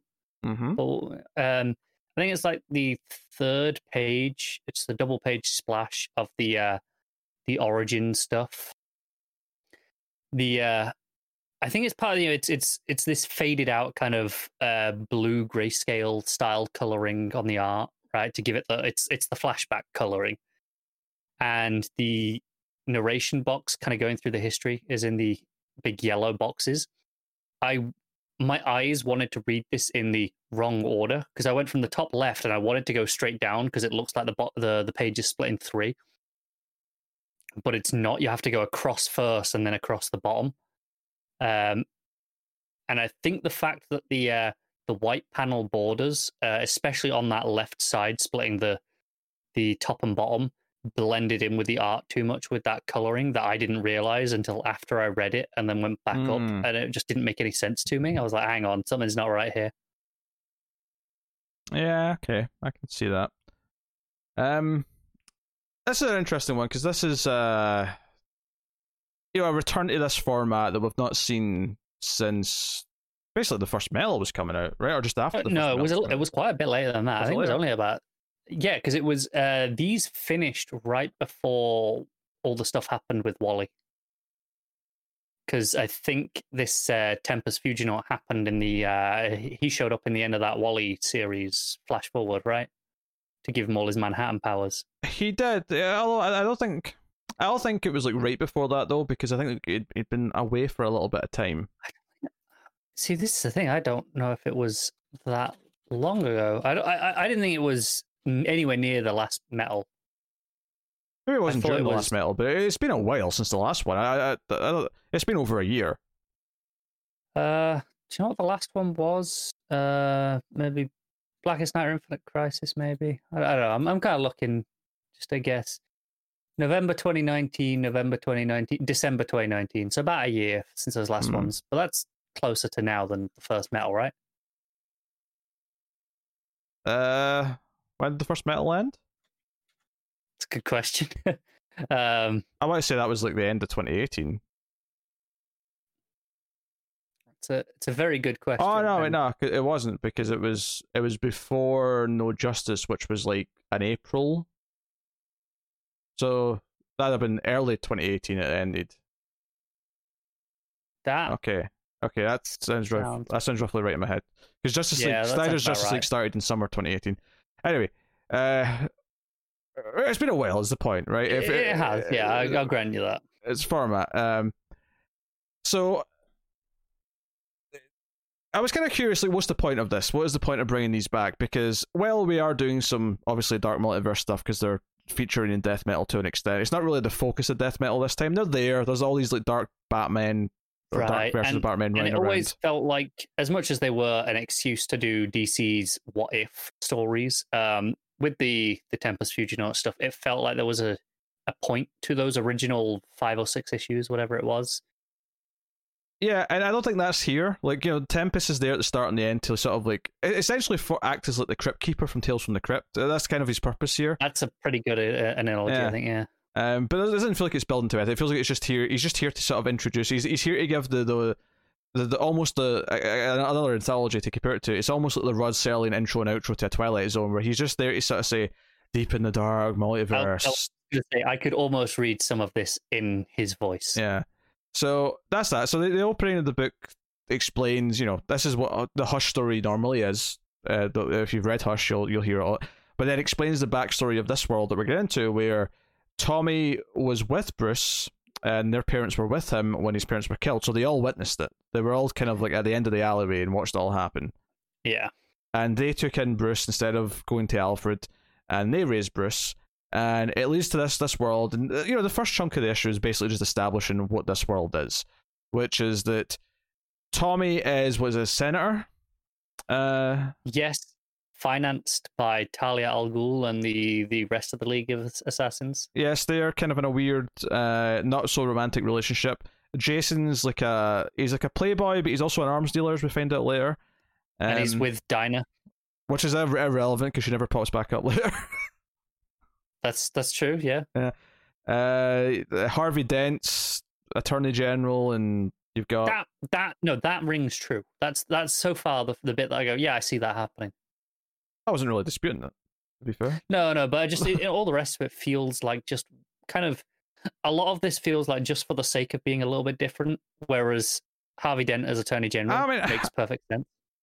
you always have this fine line with these like other world stories of like where all these characters are. There's one big one later that I do think is really lazy and on the nose. Well, we'll get into it, but I'm intrigued. Um, so basically, he flies off. He leaves this big fancy party he's at because he hears something's happening at Arkham, which he basically funds. And uh, Doctor Crane, of course, uh, shows him the body of Bruce Wayne, and Bruce Wayne in this world has basically been mentally ill since childhood. Tom Thomas Elliot we're following. We should play. I don't think you mentioned that. I- No, I, I don't think you did. I could be wrong, but I started off by saying he was Senator, right? Uh, maybe. I don't know. But this is all Thomas Elliot that we're following. Yeah, you- I think you just kind of mentioned, oh, Thomas Elliot Center, and then went straight into all the other bits. Sure, okay. Yes. Th- Thomas Elliot's the one we're following, and he gets taken to the body of Bruce Wayne, who has finally somehow killed himself in Arkham, and he's been in and out of Arkham his whole life because he's mentally ill because of the death of his parents. And Crane's like, "Hey, I'm surprised you didn't get me to kill him sooner, because now you are complete control of Wayne Enterprises." Yada yada yada. Yeah, he's like, hey, he's been a vegetable for years, so I get why it's been easy for you. But I mean, this this definitely makes it clear for you now. Yeah, and it teases that the janitor's the Joker in this world, uh, with the big grin and all that. You find out for sure later, of course, but um, and then, but the thing we hear though is that there's a legend going through all the cells that they all believe this uh this demon bat that you know Amadeus Arkham uh yes, was obsessed about. just the Bat of Arkham. Yeah. And we see this, you know, hushed version of Batman with the bandages that attack and kill uh, Crane. And this sets up this idea, like the the, the the hand of Bruce Wayne had like a ticket, the movie ticket from the night Bruce died, and it, we find out that all these other people dying throughout the city are, are these like basically little bits of evidence from that night are popping up around them. And we get more world building. We get Barbara Gordon, who leads the Outsiders, who are kind of like a anti like fascist squad uh, who's trying to avenge the death of her father. Uh, yeah, Tim's There's on a- that team. there's a lot of extraneous world building in this issue. There's a lot, yeah. There's a lot that's not that important. Like for example, there's I, I I'm not I'm not even sure if it's Steph or Cass who's on this team. I assume it's Cass because of the full mask, but I'm not even sure to be honest. I would have lent towards Cass as well, but she talks a lot. It never really comes up. It doesn't really matter who it is. And this is when we get the so the Grey Sun pops up, and this is the one I hate. I hate this bullshit. I get why you hate it, but I also I'm not going to defend it and say oh I like it because I don't really like it. But this isn't a new thing for this run. Dick Grayson being the Grey Sun and being you know, a, a Talon was a whole thing in even in Snyder's Batman, and it was part of Oh. Nightwing at that time. I know, I, I I know all this, and I, I hated the the Talon stuff with with Dick, and I hate that it's brought up in this. But I just hate that he is publicly known as the Grey Sun. It's just like Tim Drake being called the Drake. I hate it with every No, fiber of I- my being. I, I get that. I, I I- really do feel that. Yeah, eh, so he's actually working for for Tommy Thomas Elliot. He's kind of like the head of uh, because we, we you know we hear we keep hearing about President March, who of course is Lincoln March.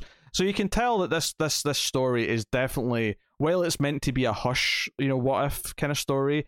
There's a, a lot of attention to the early Snyder there's a, there's a lot of stroking the Snyder run in this as And well. I, I don't mind when it was President March and that was early on. I was like, okay, that's kind of cool because there's no reason that Lincoln March shouldn't exist in an Elseworlds, right? Uh, No. I'm like, okay, I'm I'm down for that. I'm down for not even that, you know him knowing that he's related or any of that potential bollocks. Uh, just the idea that he exists and he rose up to become president is fine. I'm okay with that. It, it was the the the Grayson stuff that links it that makes it rough. I think. Yeah, but then you also have you know Grayson saying you know the Court of Owls is sentencing you to die, blah blah blah. His outfit's very Court of Owls esque. It's not oh, quite it's, it's it's a straight up almost Talon outfit. yeah, the mask is very different, of course, but it's the color scheme, it's all that. Um, it's just, I mean, honestly, Snyder's run is one that's not aged well for me because I never liked the back half of it, and we reread the first, you know, twelve issues or whatever, you know, the the the, the, the, I think the it's eleven, the, but the- yeah, the Court of Owls story from the start of the run, and I definitely didn't like it as much as I did the first time I read it. Um, so I'm not as super into a lot of the stuff from it. Uh, so you know, all this stuff being kind of shoehorned in here, kind of just felt like a little bit extraneous when, yeah, because they go to Jason the arms dealer to find out about you know this rocket that shot down the helicopter earlier, and there's a whole fight because uh, the League of Assassins is turning on, turning And on Thomas Do- Elliot. are they all? Are they not with Tommy Elliot? That- that- that- he doesn't really know, and Talia's like, "Oh, why would we do this?" This book is over 50 pages long, and I feel like you could at least you could cut out half of it. This could be a 25 page book and tell the same story with all this extra fat just You know cu- cut away from I, it. I think part of my biggest problem with this book is I don't understand how this is a hush Elseworlds. Like most of the other stories, not all of them were good, right? But all of them I, I understood how they were that particular story and, and a twisted version of that. So, I mean, The only thing that makes this a quote unquote hush Elseworlds is that it's Tommy Elliot. and they've got Batman in bandages to look more hush like.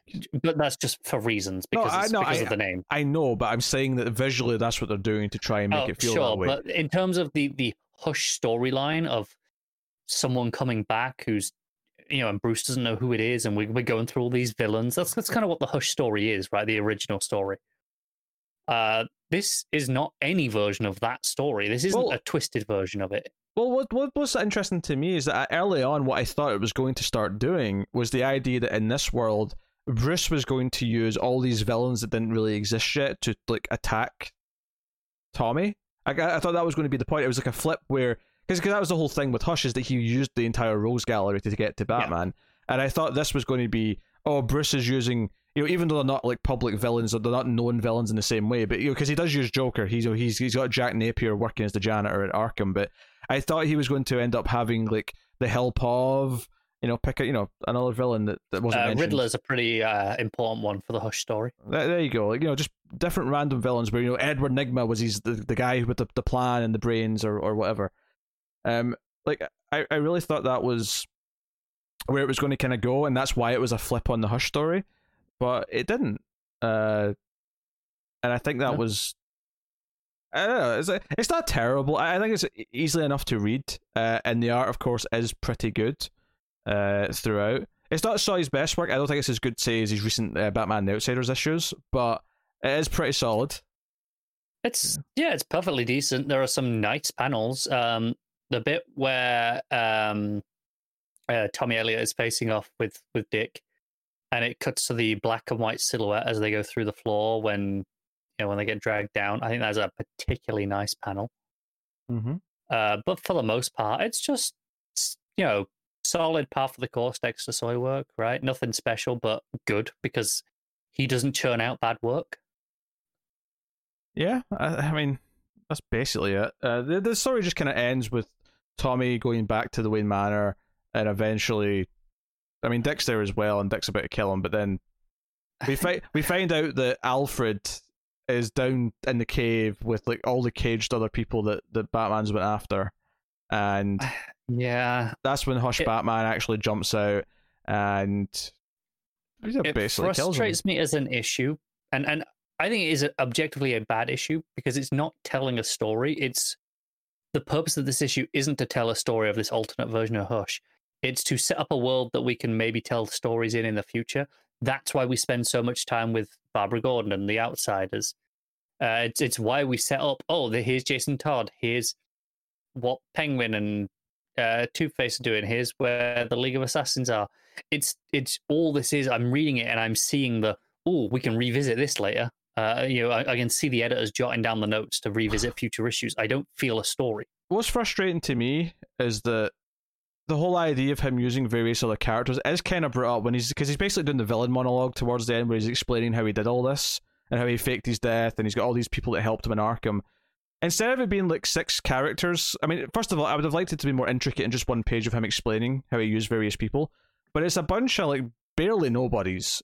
like it's just like okay, I'm sure these are all characters that have popped up in runs or whatever before, but it's not the Riddler, it's not Bane, it's not, it's not Yeah. goddamn Harley Quinn or anything like that. It's, it's, it's you know, uh, it's this dude, Casey Callahan, who's a cat burglar. Okay, who's Casey? Who the f is Casey? And I'm sure you've just got your episode title right there. I'm I'm sure there's a, a fan out there. He's like, ah, what are you talking about? I'm the number one fan of Casey Callahan, and you, how dare you not know who Casey Callahan is? How dare you Yeah. run a DC Comics podcast and not know who Casey Callahan is? Uh, it is a lot of like disgraced spy Nick Mason, martial artist Dolores Madigan, like, you know, mob assassin Sal Buckets Barusco. I'm like, who are all these chumps? Pretty much. Like, I, I think it's notable that that page that has like the six of them on starts with Amadeus Arkham because it's like, oh, we all know who Arkham is.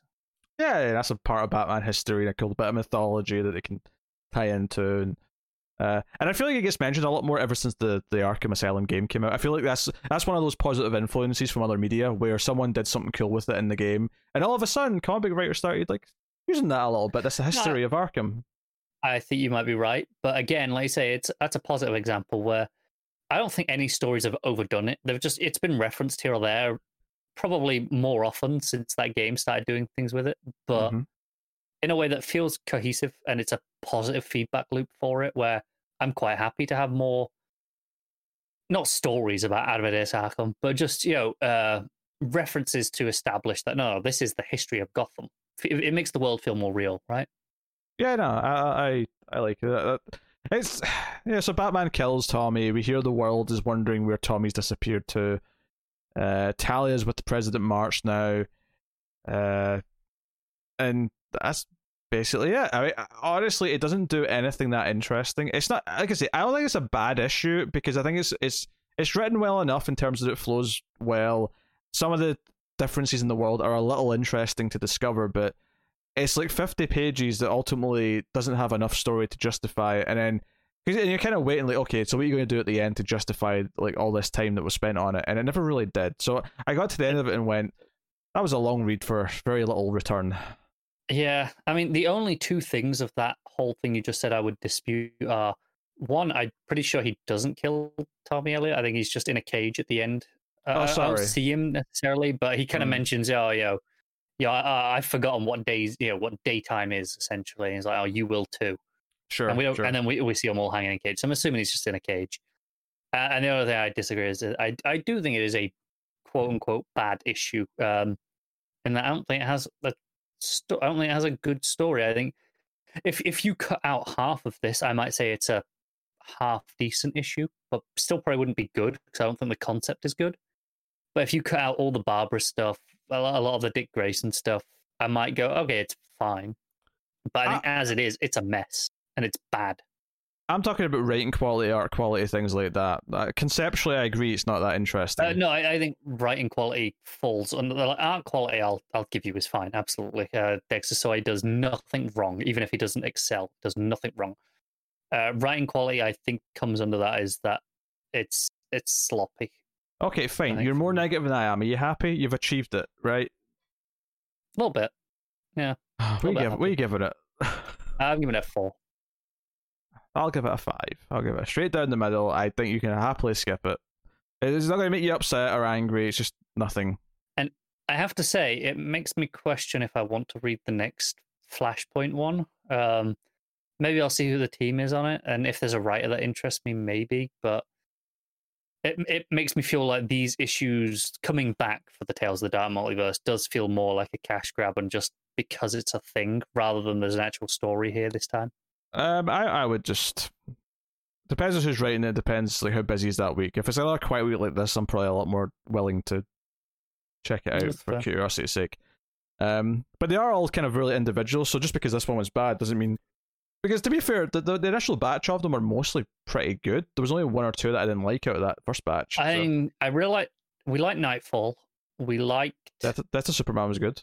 yeah, uh, Infinite Crisis was really good. Yeah. If you're a fan of that story. Bla- Blackest Uh, Night was the only one that I remembered. Not Yeah, Blackest Night I remember not liking. I'm sure there was more than that though that existed. Uh, Wasn't that oh, many there was a there was Oh, one or a Judas contract, which was fine. that was okay. But yeah, I mean, three good ones out of five is not bad for these no, types no, of it's absolutely it's absolutely not bad. Um, and like I say the only reason that I'm like going, oh well, do I really want to read Flashpoint one now? Is more the return of these a year or so later, feeling like just because we can, like the cashing in of it, makes me more skeptical. And this did not convince me otherwise. Yeah. Oh well, there you go. That will take Conner on to Red Hood issue 50 every month on patreon.com slash TV. Uh, our patrons at a certain tier. There's a $30 tier where you can make myself or Conner read a book. There is a limited number of slots though. It's not like we can, because you know, we don't want to get to a situation where there's like 50 books each. so there's a limited slot number of slots, but uh, you can make me or Conner read a book of your choosing once per month. Uh, and as has been happening now for seemingly it's not been 50 months because you read the first arc on your own free will and then you gave up.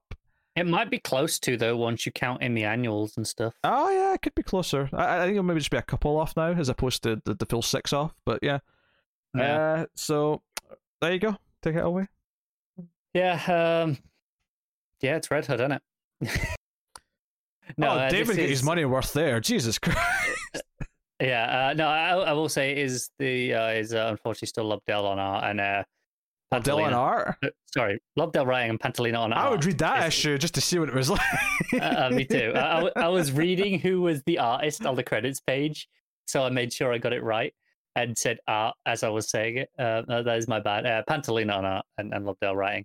Uh, I'm not sure if this is quite the last Lobdell issue or if there's one or two more. I don't know. Um, i think it's the last one I think remember. 50 was his last one I thought it was, but it doesn't feel like much of an. I mean, I guess there's ending qualities to it, but I'll start by I was slightly confused at the start of this issue, and I will say part of this is on me because it opened saying one month ago above Gotham City, and I skipped, I skimmed over the uh that establishing panel because in reality, in this book, there are shitload of establishing panels, and most of them are meaningless so my eyes kind of don't always take them in. Uh, so and and Bizarro's here, and like Bizarro's just chilling around doing stuff, and I was like, wait, didn't we leave Bizarro in hell with and taking Trigon's seat at the end of the last issue? I actually had to go back and check the last issue to check I wasn't imagining that, and then got back to this issue and was like, oh, it says one month ago. Never mind. Hmm. Um, it's picking up threads from the the um the the, the Joker War stuff that we just had. Uh, that uh, Jason cares about you know Joker's daughter, and there was stuff going on with that. And apparently, there there was I barely remember this. There was some dead body that he had that he thought was Joker's daughter, Duela Dent. That and he's like, it turns out it wasn't her. It was just some homeless person. Oh well. Uh, and it's like, now, now I need to find the real Duela Dent. Uh, so that's the opening like handful of pages, a quick rescue mission. They grab her, um, Zara and Artemis are with him, and they they get her and take her back and put her in a hospital bed. And then we skip ahead to quote unquote today, which is presumably right after the last issue picked, uh, ended, or more or less anyway. And this opens with uh, Jason waking up. He's, you know, he's, he's stood next to a window, staring out, doing that whole pensive Anakin Skywalker on the balcony in, in episode two shit. Uh, and definitely not Padme, but Artemis walks uh, up to him. and is like, "Hey, you, you know, you're right. I haven't slept so well." And clearly, having just gotten out of the same bed as Jason, and I'm like, wasn't there a whole thing for like the last like eight issues about Jason's girlfriend, and she got possessed by the sword spirit? Like, he was with someone else. Like that, that was a whole thing. I'm sure. And now he's just with Artemis. That wasn't a thing. I, I don't know. They're just sleeping together now. I, I, I don't get it. I don't know where this has come from. Uh, and you, you got some reminiscing. It's like, oh, you know, Roy, oh, Bizarro, oh, Kory. She's off doing space stuff now. I miss them all so much. Because uh, I, I, guess this does show it is Lobdell's last issue because there's all this reminiscing going on. Uh, you know, just you know, some some nice tender moments with with Artemis, which again, they were not in a relationship. I don't know where this has come from. Madness. Uh, and then, of course, Generation Outlaw show up because they're at Mark Gunn's house, is, is where they are now. Who Pete now knows who Mark Gunn is and, and, gets all these references. If I was listening uh, to you, yes, yes. Yes, yes. Yeah, they're at Mark Gunn's house with oh, Generation okay. Zero, which are the, or Generation Outlaw, sorry, which are the, uh, the shitty heroes that were, you know, the one, the arc that you read or however many issues that you read. The, all the all the really shitty, uh, not X Men heroes that, mm-hmm. that, Jason was training. Oh, I recall. I recall. Yes, I'm sure you do. I, mean, I couldn't uh, name vivid any, detail. I, I couldn't name you any of them, but I remember the pain of reading the issue. Could, could you describe even a single one of them? Not, not even name, just describe the power set, look, anything about any of them. There was a baby, and there was one whose like head was separate or was in a different part of their body or something like that? I know where you're coming from. Okay. You're merging two things that are actually the same thing. Oh, really? That's the baby. Like, so there is a baby that is carried by a like a zombie. Ah, yes, okay. And that's where you're getting the head carried head from. I think is is it's it's all the baby, but uh, I think that's where you're coming from. But I mean, credit. I mean, you got one out of six or, or, I mean, I mean, you got a half out oh, of six. Oh, there's one with like a sort of rusty mechanical teeth like jaw thing, big metal jaw. Oh, I think yeah, yeah, yeah. Devour. Yeah. There you go. Yeah, yeah, yeah. Oh, I'll get you. That's all I can it's not do. Bad. I mean, it's pretty close. Uh, there was the, the, there's the not Doomsday one as well. If you remember Doomed, Lobdell's previous series in the middle of New Fifty Two, the kid who got infected with Doomsday shit. So he looks like lanky Doomsday. This is like ringing zero bells, Pete. I can see. No, no. Um, but uh, basically, uh, Monsieur Mallah is there shouting at them all, and Jason's like, "What the hell are you doing?" and sticks a gun up to the back of his head. And then Mark Gunn's like, "No, you know, he, I, I hired him. I hired him and the brain, and they're they're kind of training the kids because you pissed off repeatedly." And and Jason's like, "They're my responsibility." He's like, "Yeah, well, you left them with me, so screw you." Uh, and then he goes, "Fine, they're all yours," and then leaves. So, you know, Jason's a great teacher and responsible figure, clearly. And he goes off to Veritas. Uh, I don't know if she's in the middle of the earth or if she's in where, but, you know, they've got uh, Joker's daughter. She's been in a coma. She's just woken up um, and she's unresponsive. So he goes and sticks the, you know, her Joker face, uh, the Joker mask on her. And she starts Joker laughing. And he's like, oh, yeah, probably should have thought that she'd do that. It's like, oh, no shit. And then we cut to the Iceberg Lounge because again, this is the greatest hits of Lobdell's run here. Uh, uh, they're just doing stuff there. Suzie Su's the you know is running stuff. Uh, Duela Dent is doing physical therapy, learning to walk again in the iceberg casino for some reason that I don't quite get. Um, it's not going that well, and Jason's taunting her, being like, "Hey, I, uh, I'll fight your dad." I'm pretty sure she's on about he's on about Joker and not Two Face, um, not her. But I mean, I don't know when it comes to, to her exactly. Uh, and she walks, um, and then he, you know, he takes it. You know, this is all cutting around really quickly. Like every couple of pages, it is cutting like this. Uh, it, it cuts to the Wayne graveyard, and they look at you know Jason's grave. And he's like, "Yeah, I was buried here once." And it's, this whole thing, and she's like, "I see what you're doing. You're trying to do this. Don't go down this path that I've gone down." Speech. And uh, again, then we're cutting. You know, the next morning we're back to Jason Artemis in bed, and you know, having this conversation. Him going, "Oh, I might love you," and she, you know, this is actual dialogue. He goes, "I might love you," and he's got you know a, a head against his his head against her uh, her waist at this point, and she goes, "Or not." That's dialogue. I might love you, or not, and that's okay. That's that like that is a conversation in this book, and it's atrocious. Um, yeah, and then uh, Joker's daughter, she's she's running away, and Jason's like, I know she's running away, but I, am not going to forbid her to leave. She's she can do what she wants. She's got to learn. Um, and she runs into Pup Pup, which, if you remember Pup Pup, Pete, I will give you a point. Pup Pup is Bizarro's little Superman doll uh, that speaks. If you if you remember that nope. at all. No. Uh, no, that's not. To be honest, for a long time in this run, I thought it was only in Bizarro's head that it speaks, but it's speaking here to Joker's door and is, is going along. That reminds me, there's a point at the start of this book, you know, he's reminiscing about all the people. Mm-hmm. Um, he talks about Bizarro and he says, "Imagine Superman, but all heart." I'm like, "That's goddamn Superman, Lobdell. You've just described Superman, not Bizarro." Like, oh, ridiculous. Uh, anyway, Pup Pup is is in the way. She kicks him, and and then he, he's like, "Dude, what the hell?" And she's like, "Oh, that, that's adorable. Let me give you a hand." And they become best friends, and uh, they fall asleep together. And he stops her running away, and Jason comes and puts a little red cape over them as like a blanket while they sleep in the middle of the field. Yeah, I don't know. Um, and then it's like days later, um, we're cutting around a lot again, and they're on a little mission. It's Jason Artemis and Joker's daughter and Pup Pup all on a mission as the outlaws, and they're doing some fighting. And and Duela just starts screaming, and he's like, "Do you know what? For the first time, I, I don't want this violence. I don't want to kill people." So they're gonna take her back home um, and leave her with her actual family and her parents. Uh, I, I, say parents. I'm pretty sure. You know, Harvey Dent is a dad. I could be wrong. Maybe I'm misremembering it, but her name is Duela Dent. So I'm not getting this from nowhere. If if if that is why my head is there.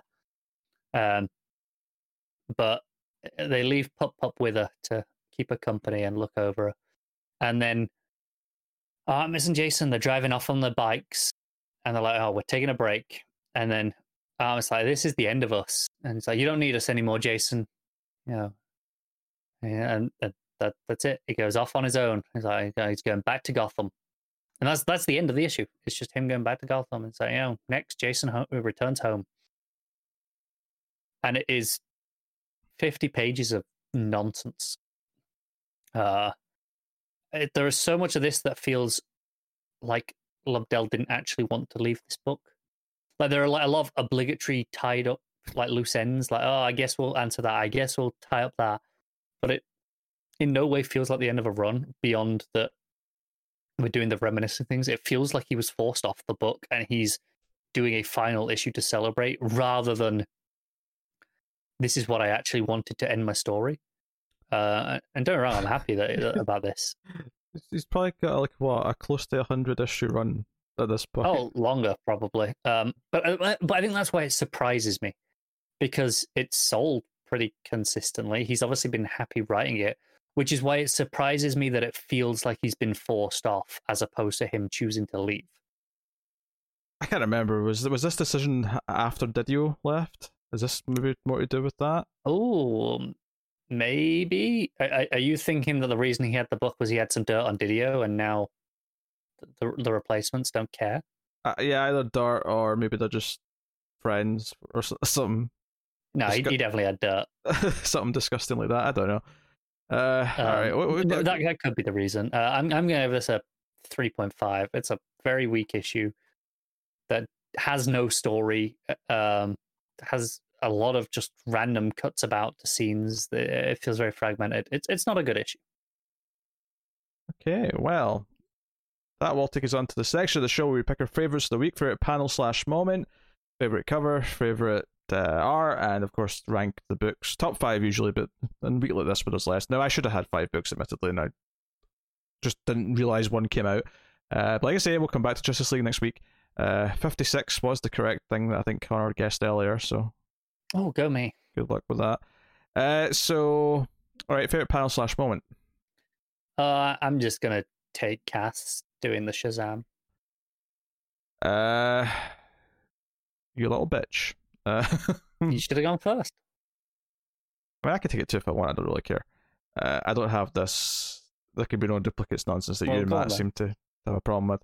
Well, I know I'm tempted. I'm tempted to go with uh, Damian cracking the joke about marrying Jason because that really cracked me up. That was definitely in my line of, of dialogue of the week. Uh, mm-hmm. But in, ter- in, terms of like you know pleasing moments, I, I, think yeah, Cass going Shazam has to be it. So uh, that's the pick. That's the pick. Uh, best cover of the week, go. Uh, honestly, there's not a lot that stands out to me this week. There's, I mean, the obligatory uh, Mattina Joe uh, Batman cover. The, there's what a... I'm assuming is a Mattina DCeased cover, although I could be wrong. Nah, yeah, it's Mattina. Yeah, the Mattina one where it's like uh, the skeleton inside Swamp Thing as Swamp Thing's kind yeah, of corroding away. Th- th- those are both nice, uh, and the Derrick Chew Young Justice is all right, but I mean that's about it. Nothing's really jumping out. I mean, I, I guess I'll go with Mattina's DCeased one. I'll only put that too. I, I do think the Batman's really good. Uh, it's a really nice, uh, you know, piece of art of Ghostmaker, but it's Ghostmaker, so naturally I'm going with the Swamp Thing one for DCeased. Yeah, and and Mattina is a very reliable variant artist where they're always good. Um, yeah, I, I, I don't usually pick them unless if unless there's nothing else because they're always there and they're always consistent. I know what to expect from a Mattina cover. The movie variant for DCeased this time is really boring because it's just the Wonder Woman poster. But because, like, I mean, I know it's technically supposed to be, you know, Cassie Wonder Woman on this, it doesn't look different enough. Can't tell, yeah. yeah because at least last time it was the I think last one was the Aquaman cover, but you had the I think it was like uh, Green Canary was kneeling at the front, for example, and it was clearly the Aquaman cover, which don't get me wrong is a boring enough choice as it is, but at least it was DCeased themed. This, if you take off it saying DCeased dead planet, you would not be able to tell it was DCeased related. Yeah. So, yeah, that's what it is. Uh, best art of the week.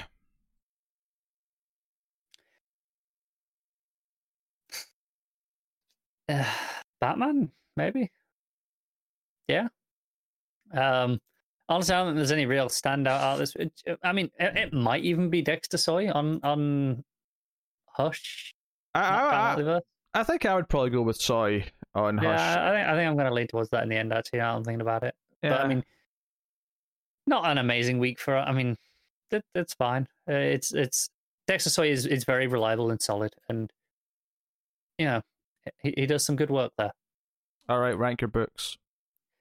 Uh, I, I guess DCeased Batman, Hush. uh, yeah, I'll put DCeased at number one as well. Number two.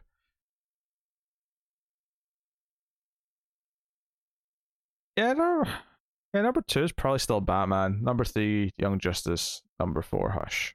Uh, I mean, it, it's a weird week. It's one of these weird weeks where there's not many books. Uh, the the ones that are there for the most part didn't blow us, you know, blow us away. So this this is kind of it's it. probably one of the most underwhelming weeks we've had in a long time, though. Yeah, it's always possible when there's not a lot of books though, because there's less chance for it to wow us. But hey, yeah. I'll tell you what's coming next week uh, from DC Comics. We got Detective Comics 1030. We have The Flash 765, Wonder Woman 766, Superman 27. Green Lantern season two, issue nine, Hawkman issue twenty nine. That's the final issue of Hawkman, right? Uh, and then we have Punchline Special Issue 1. Uh, we have Dark Nights Death Metal Infinite Hours Extreme Issue 1. I've forgotten that what that is, to be honest. And, and American All Vampire. I know about that, all I know about that is it proves we could have taken those backups from the previous issues and stuck them in there. Well, wait until you see how you feel about this, because this is a $6 book that's oversized too. Yeah, that's true. Uh, an American Vampire 1976 issue 2 is also out. So, A surprisingly light week two for us. uh, calm before the storm. Uh, that's what I'll say. I, I don't. And, and and when I say for us, I mean even if you include the books we're not reading, it's pretty light on the output still. Yeah. Um, I don't even feel bad that because I was going to originally do a Patreon book this week, but I was running late, so I, I left it out. Um, next week it looks just as fine to do a Patreon book, to be honest, given that list of books. So that's fine by me. Uh, plus, we'll we'll tackle that Justice League, uh, which we didn't do this week because I just didn't realize it came out. Uh, It happens. I get it. so there you go. That is uh that is basically the show. I will take this time to thank our Patreon producers for the month. So thank you to Tyler Hess, Cindy Palacios, David Sharp, Board Now, Al Tribesman, Christopher Moy, Brett Williams, and David Brown. They are our Patreon producers for the month. That means that they are twenty dollars or more on patreon.com slash TV, which you can go over and support us. You can support us for much less than that though. You can support us for as little as one dollar per month, and one dollar would be more than we would make if you watched every single video we put out on Mail Plus TV's YouTube channel. Not just the comics podcast, like everything. If you watched all the TV reviews, you watched all the Screams After Midnight episodes and all the Atomic Cinema Experiment episodes. So uh, it's never too little. And of course, you don't even have to give us money. If you do want to go over to YouTube and hit the like button, that is also a big help. Uh, helps us find more of an audience, as well as rating the podcast five stars and giving us a review on iTunes or wherever you get your audio podcast from. Uh, all of these things do help. So please go and have a look and see if you can do any of those things. Um, as far as anything else, catch us on Twitter at DC Comics Podcast, and I look forward to to next week. I suppose. Uh, that's basically it. That's quite a week. I don't know. Uh, Sometimes I try, I try and j- jazz it up sometimes, but you know, sometimes you have a quieter week, and it's just how it is. That's where we are. So, uh, yeah. Thank you once again for watching or listening. We always appreciate it. Keep reading DC Comics, and remember to never get lost in the Speed Force.